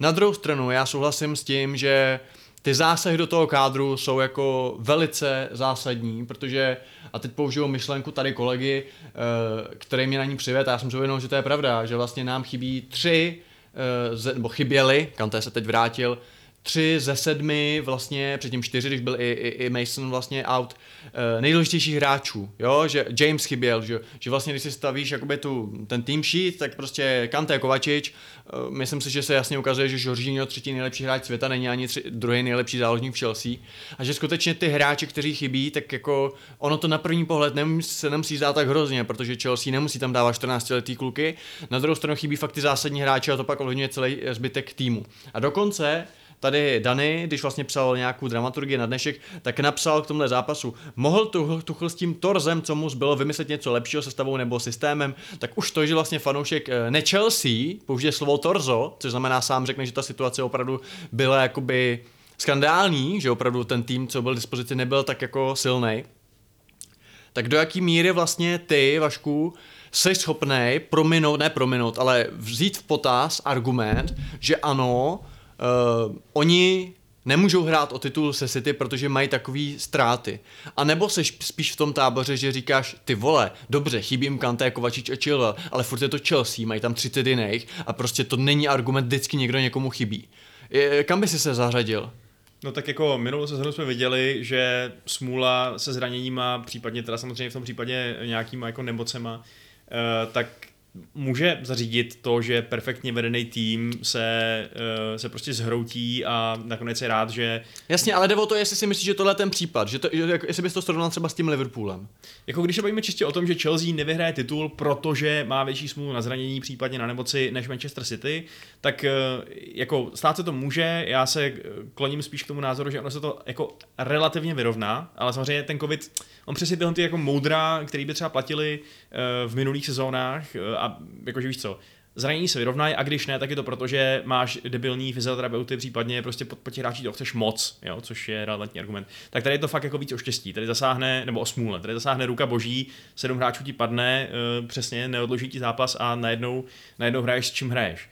Na druhou stranu si myslím, že jako konkrétně ten zápas třeba Wolves, to jako, to torzo je podle mě trochu odvážný slovo, ne? Jakože, uh, když se podívám na, na tu sestavu, tak Jediný, jediná, jediná taková ztrát, nebo jediný, jediný dvě divné pozice jsou, jsou Trevo Čaloba v záloze a Pulišič na hrotu. Jinak prostě je tam Ziyech, Mount na těch ofenzivních, Alonso James na krajích, Kanté No jako nechceš, aby Alonso byl tvůj starting uh, left back, že jo? No tak je, jako je to váš druhý left back, který první, který na začátku sezóny uh, Chilvela nepustil do sestavy a na stoperech Rigger, Silva a Spilikueta v bráně normálně Mendy, takže jako... No jinými slovy, jsi na té straně těch, co říkají vlastně, že Chelsea si nemá co stěžovat, že nějaký zranění má každý a že to tohle v, po, v pohodě sestava. No, ne úplně, že se nemá co stěžovat, myslím, že to je jako hodně velká smůla, co se tam momentálně děje a že stejně jako jsem uh, u Liverpoolu, jako se taky říkal, to není možný, jako co se jim loni děje, to, to prostě to je, to je, to je bizár prostě. Tak i tady je samozřejmě jako na jednu stranu v skandální, že, že prostě tým, který hraje o titul, musí přijít eh, do zápasu s šesti náhradníkama a z toho dva jsou golmani, protože prostě tam, uh, oni tam nemohli dát juniory, protože trénují v té bublině, že jo, covidový. Yep. Um, nebo nechtěli minimálně, já nevím, jestli tam ty reguly to přímo v tom zabránili. Ale konkrétně ta jedenáctka, která nastoupila, s tím, že tam teda ještě byli na lavičce jako first teameři Kovačič, Saul, Barkley asi, uh, tak mi nepřijde jako zas tak strašná. Prostě neodkládal bys to jako čistě na základě toho, kdybych si řekl, uh, aha, tak oni můžou postavit tenhle ten tým s těma zraněníma a, a, a covidem. Hmm, hmm, tak to ne, to je, to je moc, tak to bych si neřekl. No. Přijde mi, že to je tým, který by uh, Wolves prostě jako měl porážet. Já si myslím, že tam ale jako... Obhaj si Torzo. Byl jsi napaden za to. já, já my, myslím si, že uh, ano, jako když se podívám na tu uh, sestavu bez kontextu, tak řeknu v pohodě, jako jo, vlastně i, i, i ta lavička relativně v klidu. Ale když si vezmeš, že Kante jako naskočil na 90 minut po zranění, což uh, i, i dneska jako Tuchel na tiskové konferenci řekl, že zítra nebude ani v nominaci na čtvrtfinále ligového poháru, protože už to, co mu provedl uh, v neděli, že ho nechal hrát 90 minut, označil za ze své strany spíš nezodpovědný. Kovačič, který musel hrát taky, přestože se vrátil po zranění, mně už to přijde jako fakt na hraně, jo, máš šest náhradníků, z toho dva golmani. Uh, ano, v Premier League ještě pořád můžeš vystřídat všechny hráče do pole, protože je to jedna z mála lig světa, která pořád jako se drží systému tří střídání. Ale, ale přijde mi to, že už jako pokud to není vyloženě jako rovnou na odklad, tak už je to extrémně blízko tomu, aby se to odkládalo. Jako už, už, už ta situace vlastně nemohla být o moc horší. Jo? Kdyby, Kdyby ještě tu... nějaký stoper, kdyby chyběl a musel tam hrát Sár, že jo? No jasně, ale, ale kdyby vlastně Tuchel řekl jako sorry, ale Kovačič a, a Kante ještě nejsou matchday ready, což oni vlastně asi nebyli, jako mě by zajímalo. koho dát. No, mě, mě by zajímalo. Barkley na no. double pivotu. Se Saulem. No, se Saulem, no. Výborný. A na lavice je Šalobách, protože ten stoper by chyběl, takže do, no, takhle, Šalobách vyšel do obrany. a na, na stopera a Sar by byl jediný. A Sar by byl jediný náhradník, výborný. A spíš jako mi jde o to, jako ve chvíli, kdy ty, ty hráče jako musíš takhle přetěžovat, mě by zajímal ten koktejl prášku, který musel a injekcí, co musel Kante dostat, aby ho jako na 90 minut provoznili. Uh, jo, Kovačič ten musel být taky nadšený z toho, že tam jako šel asi v poločase hmm. nebo kdy. Uh, nevím, jako podle mě už a, a zase se dostáváme k tomu, že to jako že z nějakého hlediska asi ano, jako pořád máš 15 seniorních hráčů nebo 14 hráčů do pole schopných nastoupit, v pohodě, že jo ale z hlediska nějakého hazardování s životama hráčů jako lidských bytostí mi to přijde extrémně zahranou. No tam je ale problém ten, že prostě jasně, kdyby uh, žádný covid neexistoval a kdyby hmm. všichni dostali střevní chřipku, tak bych to odkládal hned.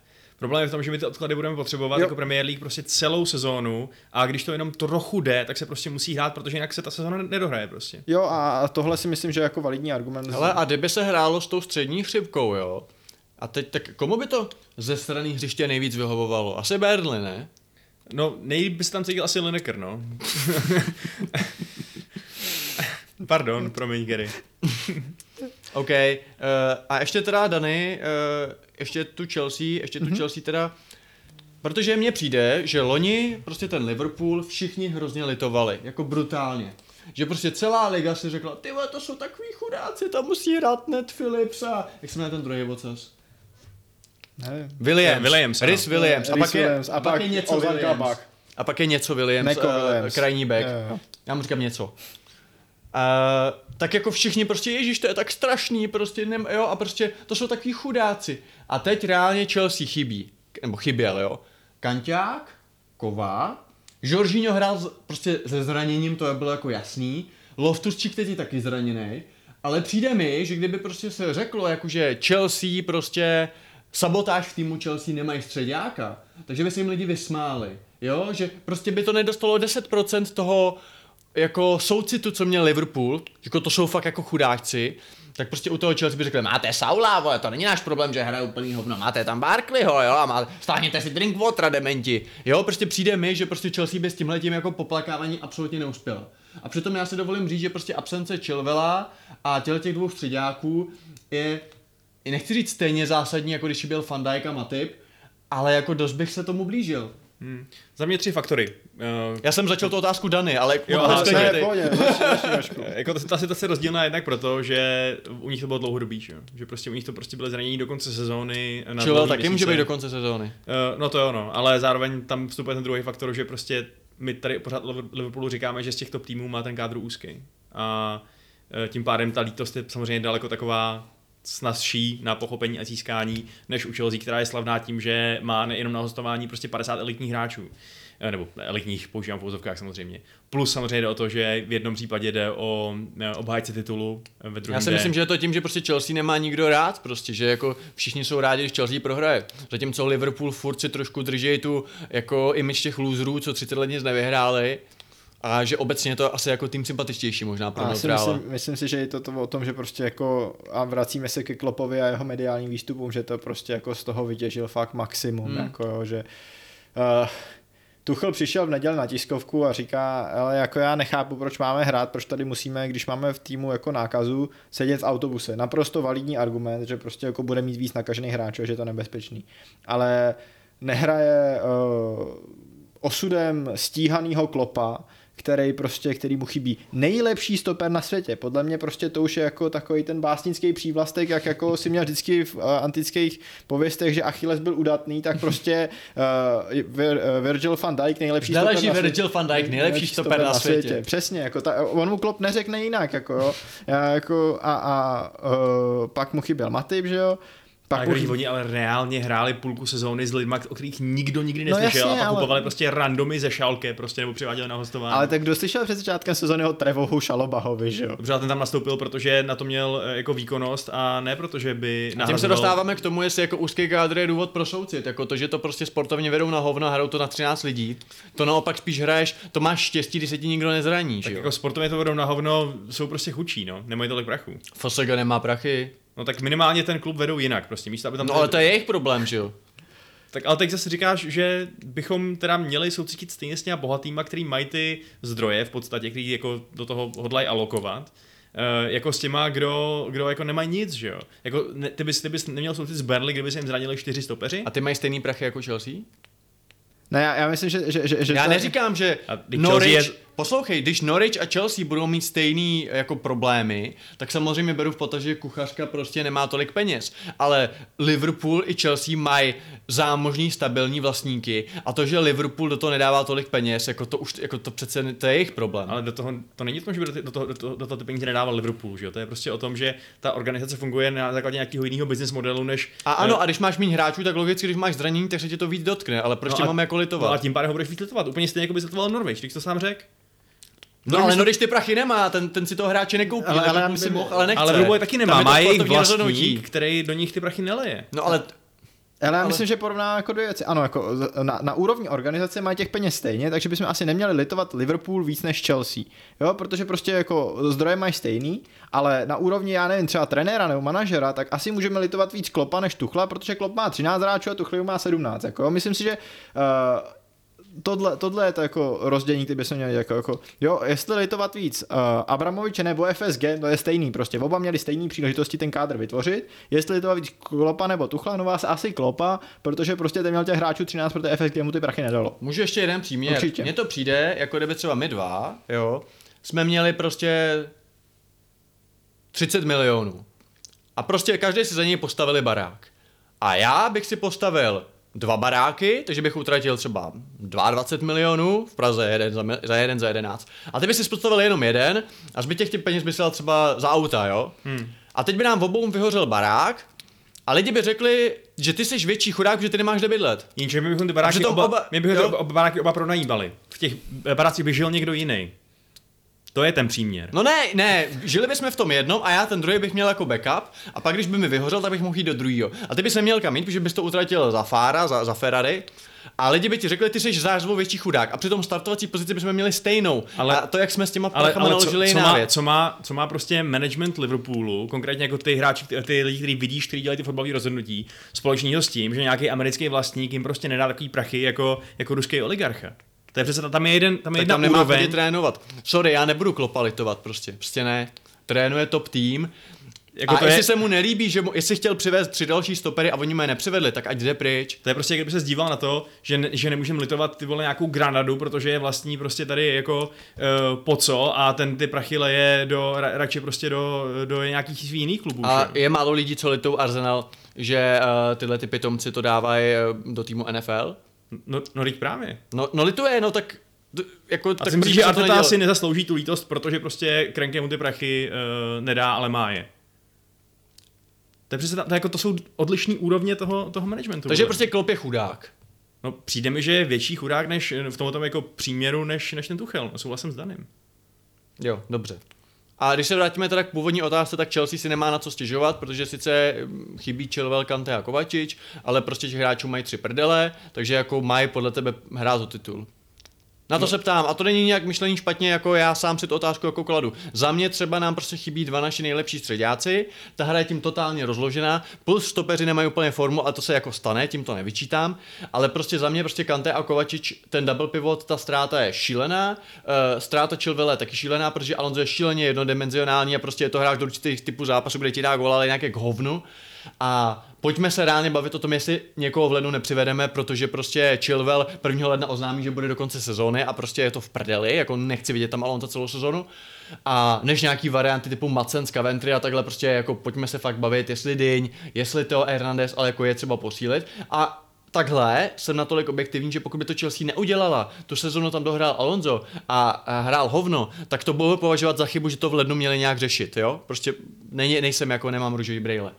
Ale zároveň prostě si myslím, že ta situace je jako dost výrazná. A stejně jako když teď brečí Liverpool, když chybí Fabinho a Anderson, že jo?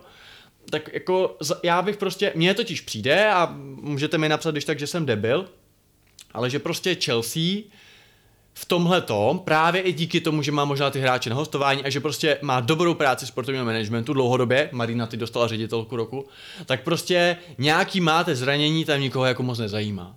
Jo? Přitom třeba top, top trojka v nejsilnějším složení uh, ne, odehrál třeba tři zápasy. Ale tím, že tam je vždycky nějaký z nich navíc nebo někdo, tak se vlastně řekne, že Chelsea je vlastně úplně v pohodě.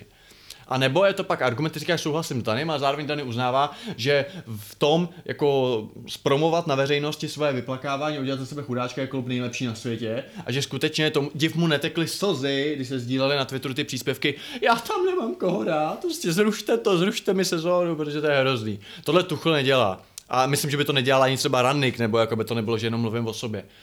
Prostě nevím, jo, jako přijde mi, že pokud Chelsea třeba tu sezónu prostě skončí třeba druhá, a pokud by třeba Kanté zase vypadl, tak podle mě je to relevantní argument, že no, prostě hráli, je, ale hráli s to... double pivotem Jorginho Loftus. Ale já se to, to, to, to, o tomhle vůbec nehádám. To vůbec jako, to není nějaký názor, s kterým bych nesouhlasil. No já neříkám, že, tím, že se hádáš, já jenom jako se ptám, jestli teda prostě, kdybychom třeba tomuhle podcastu dali titulku jako šílená marit, marotka Chelsea nebo prostě šílená smůla Chelsea, hmm. tak jestli si myslíš, že by lidi řekli ano, souhlasíme, anebo by řekli, Chelsea má 50 hráčů a chybí tři, vole, ne, nemáš si na co stěžovat. Ne, jasně, že to je smůla, jasně, že prostě... Jako bral bys to takhle, protože já sám, jako, já se to bojím říkat nahlas. Jako pro mě je to svým způsobem takový mýtu tohle je, říct, protože... Jediný, co jsem řešil, bylo to, že to podle mě není smůla na takový úrovni, jako když se Liverpoolu na celou sezonu rozpadne obrana. To je všechno.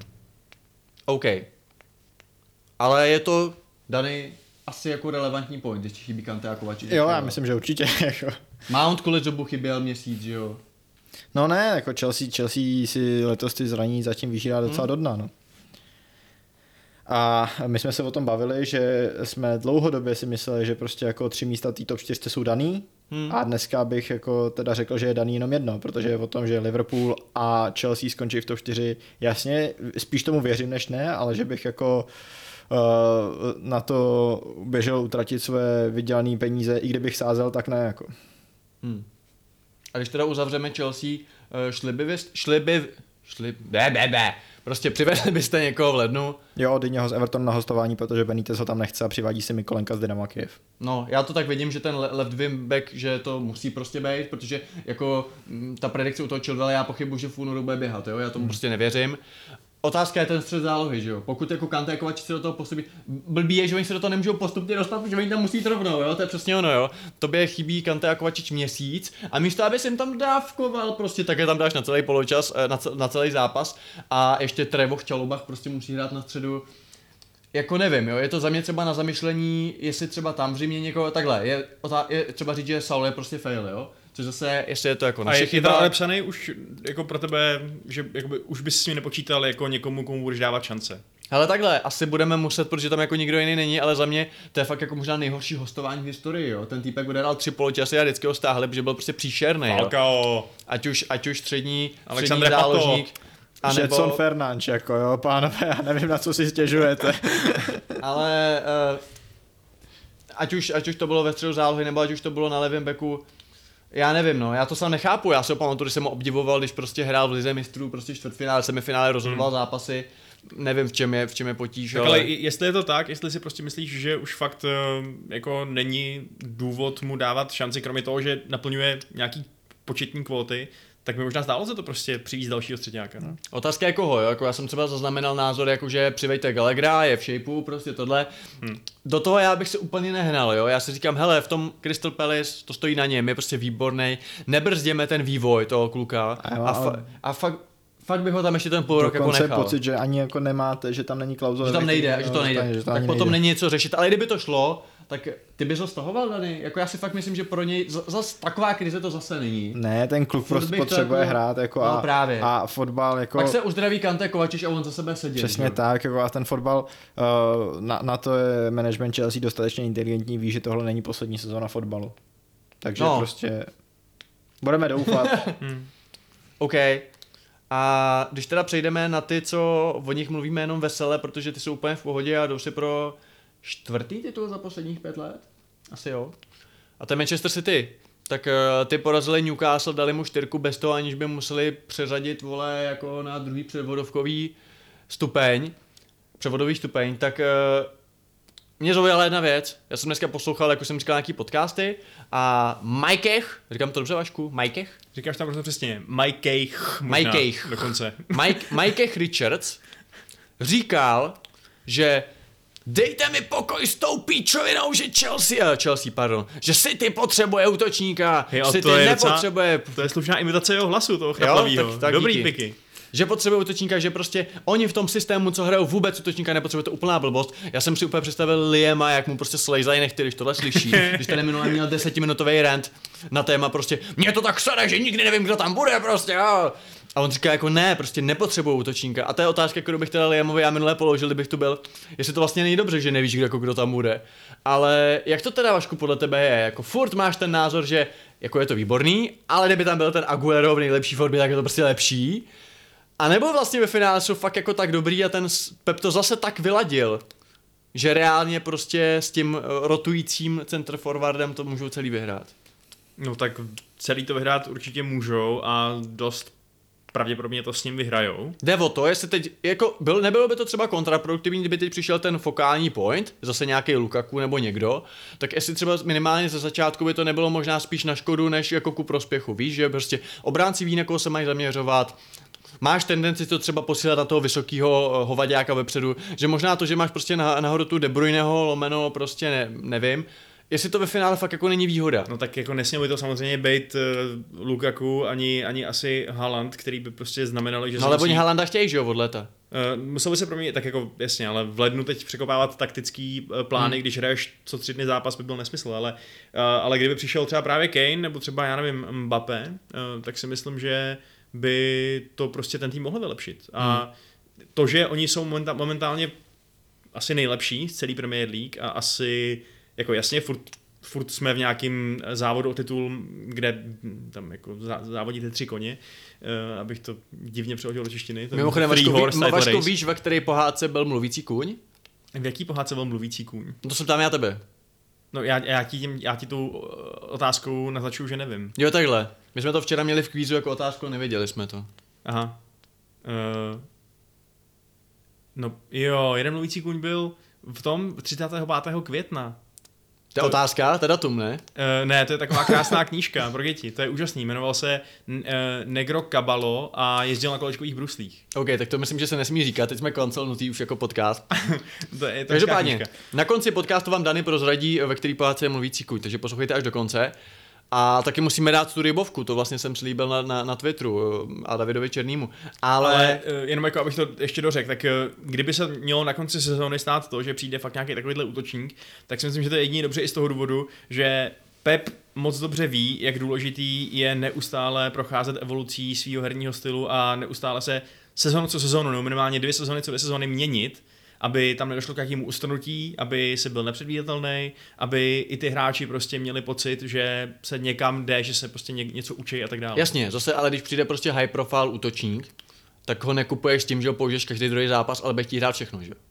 Jako Halandovi, Erlingovi neřekneš prostě, budeš hrát každý třetí zápas, když se nám to hodí a jinak budeme si jet to naše flexibilní. To ne, no. Změní se taktika a on bude hrát jako třeba 60% zápasů, 70%. 70 minimálně. A s tím si musí, s tím si musí prostě poradit, protože ani De Bruyne nehraje jako každý zápas. Ten dokonce tak hraje hodně málo, že? Mimochodem, ty jsi teď docela pochcal eh, právě Halanda a Lukaka, že to jsou vlastně ve srovnání třeba teda s Kanem ne tak komplexní útočníci. Přitom mně třeba Haaland v tom BFOB přijde, že na to, jak vypadá, a kromě toho, že je hnusný, tak myslím, jako, že je prostě mohutný a takhle jako umí hrát tady k bráně, tak je i poměrně do kombinace, ne? No, jako, Nebo myslíš, že to není City level? no, jako v žádném případě to není Kane level, že jo? Hm. Jako to... Nezbíhá si na půlku hřiště, jasně, no. Přesně beru, tak, no. Přesně tak, jako uh, já bych se asi bál ten systém měnit tak radikálně, jak by bylo potřeba, kdyby tam přišel nějaký, nějaký Lukaku, Lukaku samozřejmě Takže kdyby si byl, typ, promiň, ale- skáču do řeči, ale kdyby si byl Soriano, tak bys teda opravdu radši kupoval Kejna než Haalanda. Uh, I vzhledem ke stáří, i vzhledem k formě momentální a dalším věcem. Jako, to je samozřejmě jako obrovská otázka, protože i kdyby ti Haaland třeba nevyšel, zjistil si, že vlastně ti nedá 30 gólů sezónu, ale jenom 15, tak ho pak prodáš za gigantický prachy dál a pro Kejna to je prostě poslední přestup, že? Takže jasně, je to ekonomicky rizikovější. Na druhou stranu eh, pro lepší tranzici do útočnického systému bych si vybral Kejna. No, já myslím, že jo. Myslím si, že v pořadí těch jako, no takhle máš tři elitní útočníky, o který se si ty může reálně zajímat. Kejna, Haalanda, Vlahoviče. Eh, Kane je pro ně nejlepší fit, Haaland je pro ně jako story návrat ztraceného uh, syna Alfího a A Vlahovič je nejlevnější a, Vlahovič je nejlevnější, doufám, že ho a nekoupí. protože ho nejmenší, nejmenší očekávání taky asi. No a taky myslím si, že Vlahovič je jako, jako nejvíc hit and miss, protože přece jenom hraje sérii A, jako a, a, a hraje v... Myslím si, že u Vlahoviče je to největší přerod systému, protože Fiorentina hraje na tři vzadu, hraje na nějaký 3-5-2. Hmm. Uh, na něm jako Laviola celá na, na Vlahovičovi stojí, jako ten uh, objevují se jako je, já mám Vlahoviče celkem nakoukaný, oni jsou jako takový poznámky, jako že to není hráč do kombinace a tak, mně přijde, že to jako kombinačně je relativně schopný hráč, samozřejmě má, má, má, rezervy, jako nemá Ačka jako Kane v minulý sezóně, ale myslím si, že to je hráč, který, který může být dobrý. Takže dokonce bych řekl, že Haaland je možná jako typově nejhorší fit do City, ale uh, i než Vlahovič, protože myslím že Vlahovič je prostě Ale ještě... on má i asistence ten Erling. Má, si ten já si myslím, že Vlahovič ještě prostě jako v tomhle strašně nevybroušený, že to z něho jako v, té Fiorentině nedokážu dostat, že jako ten upside Vlahoviče jako hráče do kombinace je jako Kane level mm-hmm. jo, a, a, podle mě tam Holland nikdy nebude. Takže myslím si, že Kane by byl nejlepší fit, Haaland je nejlepší story, uh, Vlahovič je uh, do toho systému možná jako nejlepší dlouhodobý řešení. No a uh, to, co říkal Richard, co znamená, že nepotřebují útočníka, Ale v téhle sezóně asi ne, nebo nepotřebuji jako útočníka hned, že jo? Jako kdyby byla šance získat Žiruda nebo Jacka v lednu, teda Jacka chce Newcastle, ale prostě někoho, koho můžeš jako přivízt a pa- pak jako s ním získat nějakou flexibilitu herního systému. a nebude mu vadit, že nebude hrát A základ. nebude mu, va- tak eh, přesně jako, jako náhradníka, útočníka si myslím, že v lednu by pořád ocenili. Jo, přivádět teď v lednu útočníka jako číslo jedna útočníka, který bude hrát všechny zápasy, je asi pro tuhle sezonu pase. OK, a co může zastavit City o to, aby získali další titul? Zranění Diaše? Zranění Diaše, Kancela a Edersona teda podle mě jako Hmm. minimálně. A mám takový jako pocit, že se hodně blížíme scénáři minulé sezóny, kdy oni prostě na konci uh, listopadu, lomeno v prosinci nakopli motorku a už jsme je nikdo ani nezahlídli, a, ale tentokrát pro jistotu ani, ani neměli ten slabý úvod sezóny, takže... Hmm. Pokud- Měl takový lehce nekonzistentní, ale... No lehce nekonzistentní, ale nebyli 14. jako minulou sezónu, ale čtvrtý, že jo. No a teď, teď jako ve- vedí oni vedou asi o kolik, o 4 body už teď a, a, a, bude to jenom horší, protože na Avkon jim nejede nikdo, že jo. Nebo Mares.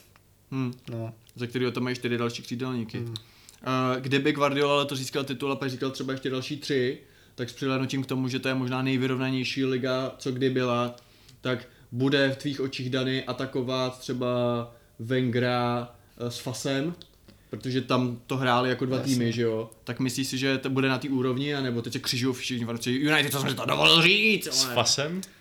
Ferguson Alex Sir? Zlaté stránky? Ne, jako protože za mě Jasně, je to eh. fakt jako trenér, co změnil fotbal, jako, anglicky, jako obecně, ale i anglicky. A jako my můžeme na City plivat, ale jestli on odejde z bilancí, i kdyby skončil v tom roce 24 nebo kdy, s tím, že vyhrál třeba pět titulů v Premier League během 6 let, tak ty vole jako klobouček. Asi jo, nebo takhle. Bude v top 3, prostě bude určitě s Fergusonem a Wengerem jako v top trojce. Nejsem si jistý, že by ho zařadil na kterýkoliv z těch dvou, pokud prostě nebude mít nějakou jako invincible sezónu nebo, nepo, nebo neudělá treble. Jako jo. Uh, přece jenom má za sebou asi nej, jako z těchto tří pánů naprosto nejnašlapanější. Nejvíc bezedný měšec. No a nejnašlapanější jako i, i mašinéry, teď prostě jako United ani v tom roce 99, to jako nebyl kádr, který by byl našlapaný světovýma hvězdama od zhora mm. dolů, to byl jako, to byl kádr 11, nebo jako desíti velmi dobrých fotbalistů a jedné hvězdy víceméně, jo, nebo něco takového. A A to ta hvězda byl Giggs, který měl v cenu 90. Ale a já tak teď přemýšlím, že jako on Fabian Bartes nikdy nebyl moc dobrý golman, ne? Ne, no. Ale to mistr světa, no. Ale A jako Evropy. takhle, přesně, Guardiola z toho, Protože co... mu, promiň, že mu líbal pleš uh, Blanc, že jo, nebo kdo? Nebo Dešamp? Kdo mu líbal pleš? To ti teď neřeknu. Někdo mu líbal pleš před každým zápasem. Nebo Desají, Tyram. Já to jdu najít. Povídej, Vašku. Eh, Přijde mi, že vlastně strašně záleží, jak se to díváš, protože um, z jednoho pohledu je Guardiola nejlepší trenér v historii Premier League. Z toho pohledu, který hodnotí bez kontextu jenom ty úspěchy. Přijde mi, že proti němu hraje to, že on na rozdíl od Wengera a uh, Fergusona ten svůj tým netransformoval. On nastoupil do týmu, který už tak byl schopný vyhrát, vyhrávat tituly a vyhrávali před ním. On ho, vylep, on ho posadil na novou úroveň, to je jasný, ale neudělal z naprostého zklamání uh, vlastně velmi jako elitní tým, že jo? což ty dva udělali, Fergus, Ferguson, že jo, ten prostě uh, ještě dřív než Wenger, Wenger naopak pak přivedl úplně nový metody vůbec toho, jak se dívat na fotbal, takže možná ze mě mluví klubismus a troška nostalgie k těm, eh, k, těm, k tomu k té nejlepší éře fotbalu, neboli začátku 2000 kdy jsem to asi jako na, na to koukal s největším, jako s nejvíc otevřenou pusou, ale, ale nedal bych ho úplně na dně a asi ani úplně ne k ním. No a zopakuju otázku pro Donyho. Co se stane, aby, aby si ty nevyhráli letos?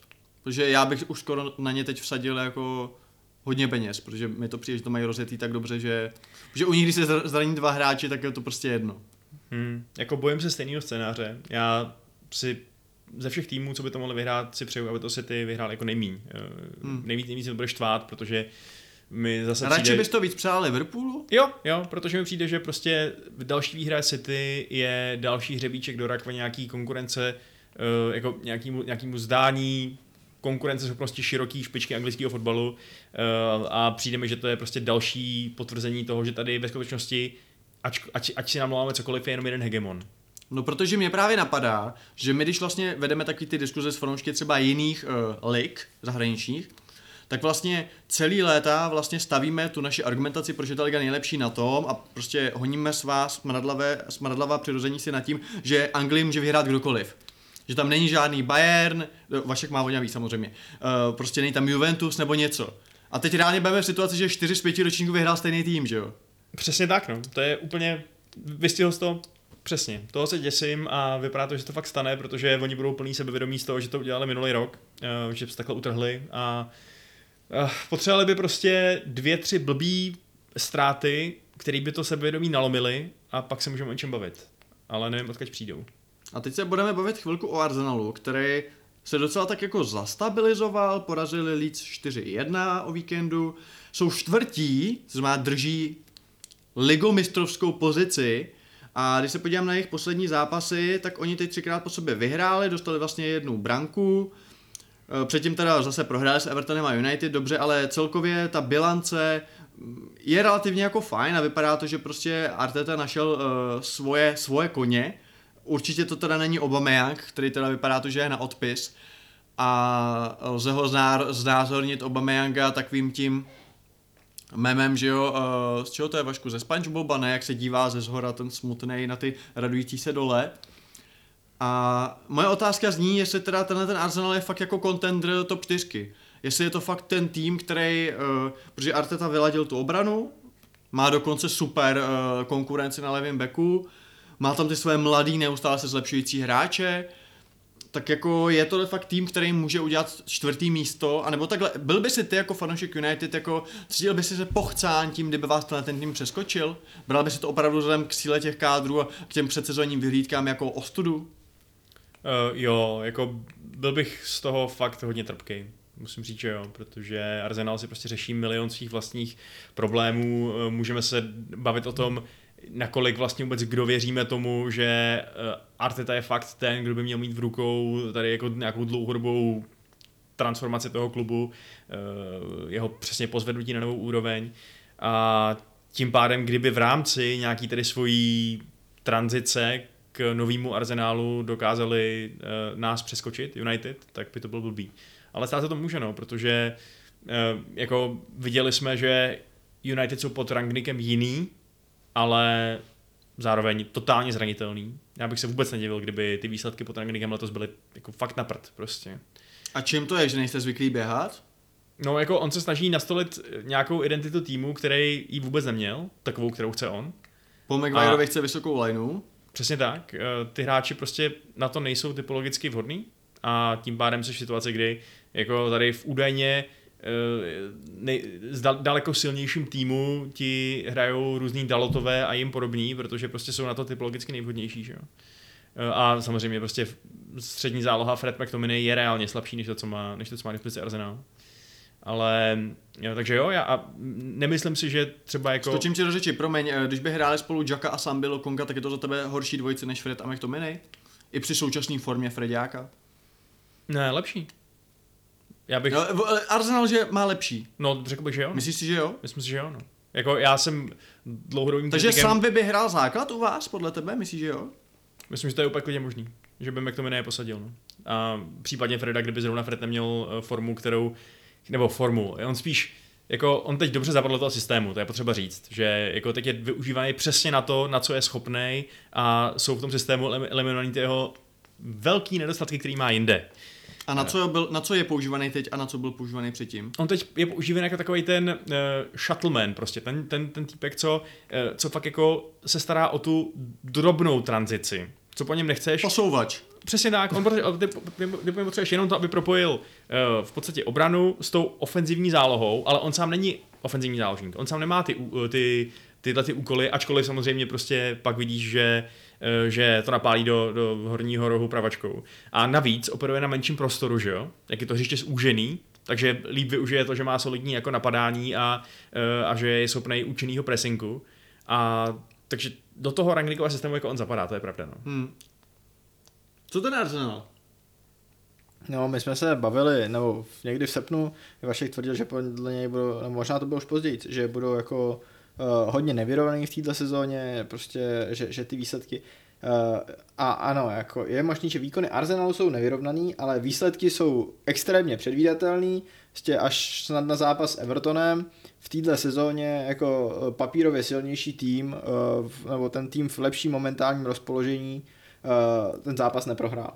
Uh, myslím si, že, že, to, že to tohle bude pokračovat. Jo. Prostě Arsenal přijede na Liverpool, dostane bůra, ale pak dá trojku Southamptonu. Jo. A, a myslím si, že to bude jako takový ten ultimátní tým na pátý, šestý místo. Je možný, že tohle, tenhle ultimátní tým na pátý, šestý místo dosáhne na čtvrtý místo, protože ani Tottenham, ani Manchester United toho nebudou schopní využít. Hmm. Ale, ale prostě jako uh, na to, aby to bylo v příští sezóně lepší, tomu ještě něco chybí a já se přiznám, že ačkoliv jako ta, ta propozice toho, že mám tam teda jako mladý talentovaný hráče, který se budou postupně zlepšovat, je atraktivní, tak já kromě hrotového útočníka si teď úplně neumím představit, jak bude jako Arsenal dál posilovat.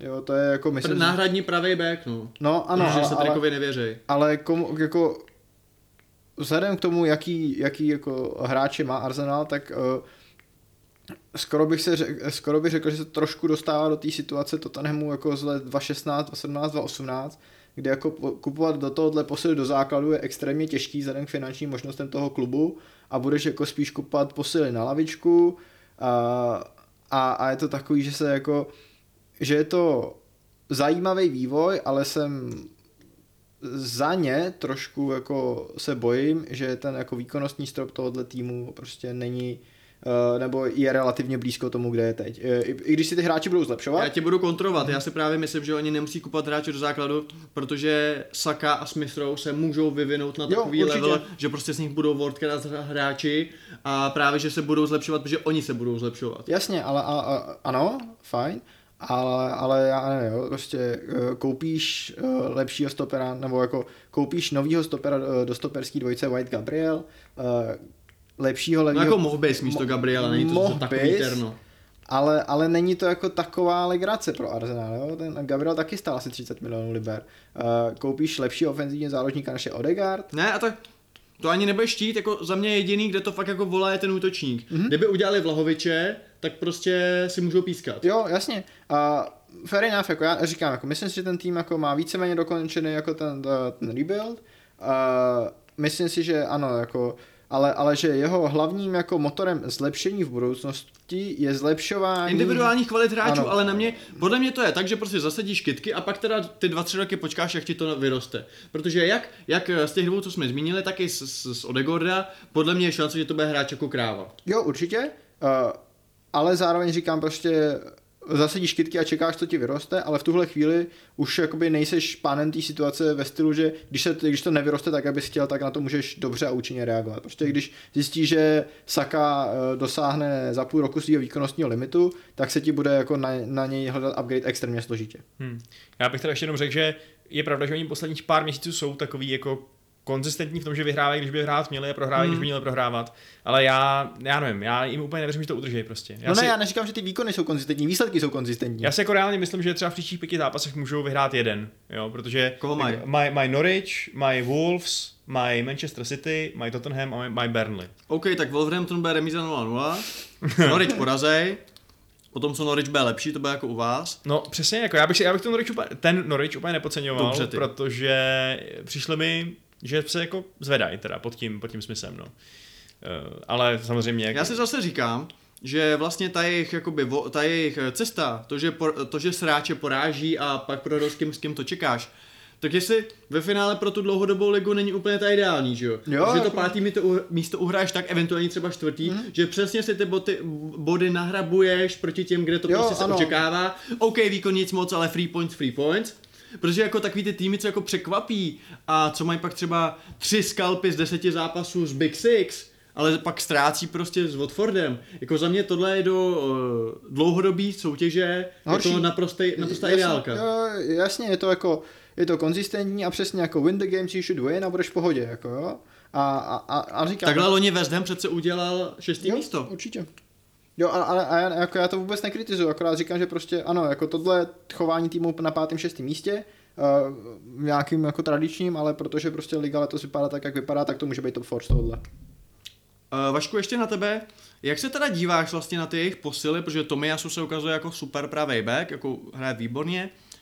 Uh, Tavareš teď vlastně jako posadil Tierneyho, nebo na několik zápasů. Zdá se, že vytvořil se tam takový párování, že když hraje Jacka, tak hraje Tierney a když hraje Sambi, tak hraje uh, Tavareš, uh, což se dá vysvětlit tím, že prostě uh, si Tavareš zbíhá do těch jako levých meziprostorů, kde normálně operuje Jacka, vlastně když hraje defenzivního záložníka, takže je to takový jako párování, který tam vytvořili.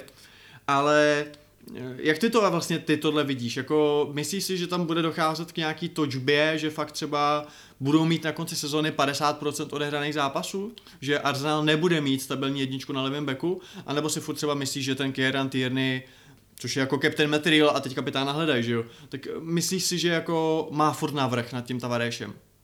No, je pravda, že ty jejich uh, letní posily, které možná byly takový trošku obočí zdyhající, že byly docela low budgetový, tak se chytili velmi pěkně, ale Arsenal trpí právě spíš tím, že to je výjimka, že jo, pro ně. Že u nich se spíš právě stává to, že uh, že ty posily úplně zase tak moc uh, jim nesednou, Oregord světlá výjimka.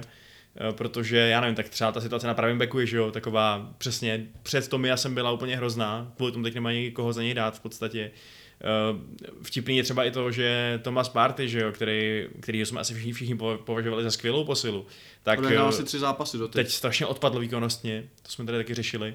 Takže jako, když ti za každýho relativně povedeného mladého týpka z belgické ligy odpadne jeden, který do té doby hrál dobře, nebo který si prostě, který tam máš z dřívějších let, tak to vlastně není taková výhra, že jo. Hmm. Ty potřebuješ ty přestupy zvládat konzistentně a ne občas něco trefit. No, takže až se tohle Arsenalu povede ještě další dvě sezóny, tak řeknu, OK, eh, funguje to pod Eduem a, a spol a eh, Jsi mi vůbec neodpověděl na moji otázku, kdo bude startovací levý back? Jo, takhle, to jsem, to jsem, aha, to jsem ignoroval. Um, hele, já si myslím, že to bude asi víc rotující, než bychom právě asi čekali, protože já jsem byl velký skeptik ohledně, ohledně mladého Tavareše, ale... No hlavně vlastně ta jejich obrana loni, to bylo prostě tři hovna a Tierney. Tierney byl jediný, kdo v té tragikomické sestavě snes nějaký měřítko a teď vlastně se bavíme o tom, že je to náhradník. Hmm, hmm. Je to tak, no. A tak eh, říká, jako sám si říkal, že tak se do té sestavy vrátil Jo, A- a já si fakt myslím, že to je provázaný s tím Jackou, jo, protože tím, že jsou typologicky trochu jiný, jak ty záložníci, tak ty, protože Sambi je víc inklinuje doprava, tak ty, tak ty bejčci, tak si prostě myslím, že fakt tam vytvoří, já nechci říct slovo automatizmy, jo, to nechám Pavlu Jahodovi, ale prostě myslím si, že tam na to Arteta bude sázet. A ještě bych chtěl říct jednu věc, že až budeme, že ty si říkal jako, že jasně, že jeden dobrý přestup je teda mínus, jeden jako špatný přestup z minulosti, ale až se v lednu budeme bavit o hodnocení přestupového letního okna, tak za mě Arsenal je téměř bezchybný, jo. Když se jako podíváš, Ramsdale, White, Tavares, Sambi, Odegaard, když ho budeme počítat, Tomiasu, ty vole, to je jedna trefa vedle druhý. Hm, je to A na to, že no. jsme říkali, že Edu je totální kretén a že prostě uh, sportovní ředitel dělá Kia Jurapchian, tak jako za mě tohle je okno, ty vole, to je okno mé lásky úplně, to je Olympik. I špatný tesař občas stluče slušnou truhlici. No a jde právě o to, jestli se to dá takhle schodit, jako, jestli to není geniální práce. Uh, no, tak uh, přesně těmhle termínama bych šetřil. Jako ano, já říkám. No ne, tak i- jako oba ty termíny jsou extrémní, že jo? I ty říkáš, jako, že Já si štěstí tím- sedne i na vola, anebo, nebo ne, když tak je to jako eh, geniální. to jsem se přehnal, jsem No. dělal legraci. Já si nemyslím, že to jsou nějaký nýmaní, kteří by absolutně nerozuměli svoji práci, ale zároveň víme, že z těch zákulisních informací,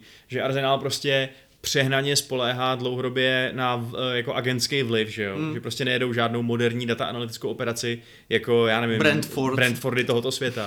A tím pádem, abych byl přesvědčený o správnosti jejich přístupu, budu potřebovat daleko větší konzistenci. One more window, guys. Ale třeba, třeba mi, mi bude vytřen zrak a, a, a budu ještě plakat, že se vrátili éry Wengerovi a že prostě Arsenal bude in, invincible. Mhm. Máš tomu něco? Ne. Ke konkurentům nikdy, viď? Ale ne, tak já Arsenalu rád budu mluvit, ale prostě já myslím, že Vašek to rozebral hodně. Ale to přestupové okno se jim povedlo, ne? To, To- zase mi dej za pravdu. To se povedlo, no, z toho teda úplně nadšený nejsem. ne, ale zase jako uh, tam došlo k té situaci, kdy se, my se s ním přetahovali o Tomiasa a o Emersona a myslím si, že oba nakonec skončili v systémech, do kterých zapadají líp, že to je jako takový win-win řešení. Jo? Ty bys Tomiasa nechtěl. No tak jako wingbacka on hrát nemůže. Jako ne, no, to je pravda. No. Ale A- zase do, ale RCB, No takhle, jako do obraný čtyřky nebo do obraný trojky by byl lepší než Emerson, že jo? protože Emerson je prostě fakt jako krajní back. Ale my toho RCB máme, že jo? jo RCB máme, jako Dao. no Dao, Já. že jo, Dao a, a náhradníka může hrát Rodon, který už je stejně jednou noho na hostování v Newcastle, co jsem slyšel, Tangenga tam taky může hrát.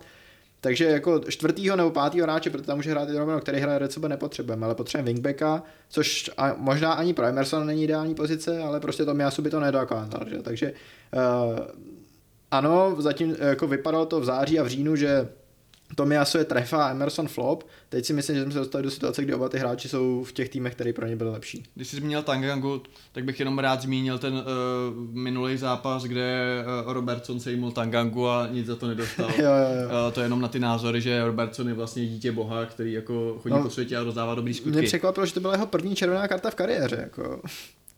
To je něco jako Lamela, že jo? U to taky čeká, že jich bude mít víc. Ale ta Lamela je prostě jako kultovní hrdina. Že jo? Hmm. A kultovní hrdina je i Dany. Že jo, Ašku? Uh, jasně, jasně, jo, jo, jo. To bylo hodně přesvědčivě. Legendární geroj antického střihu. Přesně tak. Tak jo, tak na to asi sedem, ne? Uh, jasně, tak jo, tak, tak, tak na všechno kašlem. Tak uh, končíme kontrapressing oficiálně. Poslední epizoda, prostě, to, je- to je skvěle před tou stovkou takhle, ale OK. Ne, uh, asi jsme probrali všechno, asi ty menší týmy si necháme někde na, na příští díl. Jo, bylo to vyčerpávající. Tak jo, tak řekneš nejdřív, uh, řekneš nejdřív patrony, nebo já zaspívám? Tak já nejdřív poděkuju teda... Já to oni to eh, vypnou pak lidi. N- Ne, právě že si počkají Jo, na, takhle, na tvé no zpívání a tím pádem uh, si poslechnou, komu vlastně budu děkovat, protože děkuju všem, co nás podporují na, eh, na Patreonu, patreon.com kontrapressing, kdo se tam povídají na Discordu, i vám všem ostatním, kdo nás posloucháte, Eh, ale konkrétně chci poděkovat těmto lidem. Tomáš Štěch, Bohuslav Vávra, Hedoslav, Tomáš Urbánek, Tomáš Keder, Milan Šveřepa, Martin Wolf, Patrik, Karel Málek, Jakub Fantal, Jandus, Jonathan Anton, Petr Štursa, Stefano, Karol Kouda, Gerrit Bale, Jiří Klemš, Daniel Bessenberg, Filip Tměj, Kanonýr Vlasta, Kuldy, Jiří Prskavec, Don Elmo, Hinajs a Matěj Vyvlecká. Hej mistře, vstaň bystře, vzhlédni na jasnost, nebes na švarnost, krásu uhlídáš v tento noční čas. Hvězdy jsou dnes krásnější, obloha je jasnější, měsíc krásně plápolá, světlý je satobora, denice již vychází, z háju volá zvěř. Cvrlikáním přelíbím, ptáčkům zvučí keř, rozlehá se les, Slyším za horou tam zvuk, moldánkový jemný hluk. Ejhle, slyšíš, mistře, slyšíš dudlování, libe hraní, jak to zvučí, krásně hučí. Honem vstaň, mistře, prohlédni bystře. Nu, nu, proč mi nedáš spaní pokoje? Proč mne nyní lekáš? Řekni, co pak je? Celý den jsem v práci byl, v potu tváře lopotil a tu, když mám odpočinout, ty mě nedáš spáti. Řekni, řekni, co pak přece má to znamená ti. Ahoj.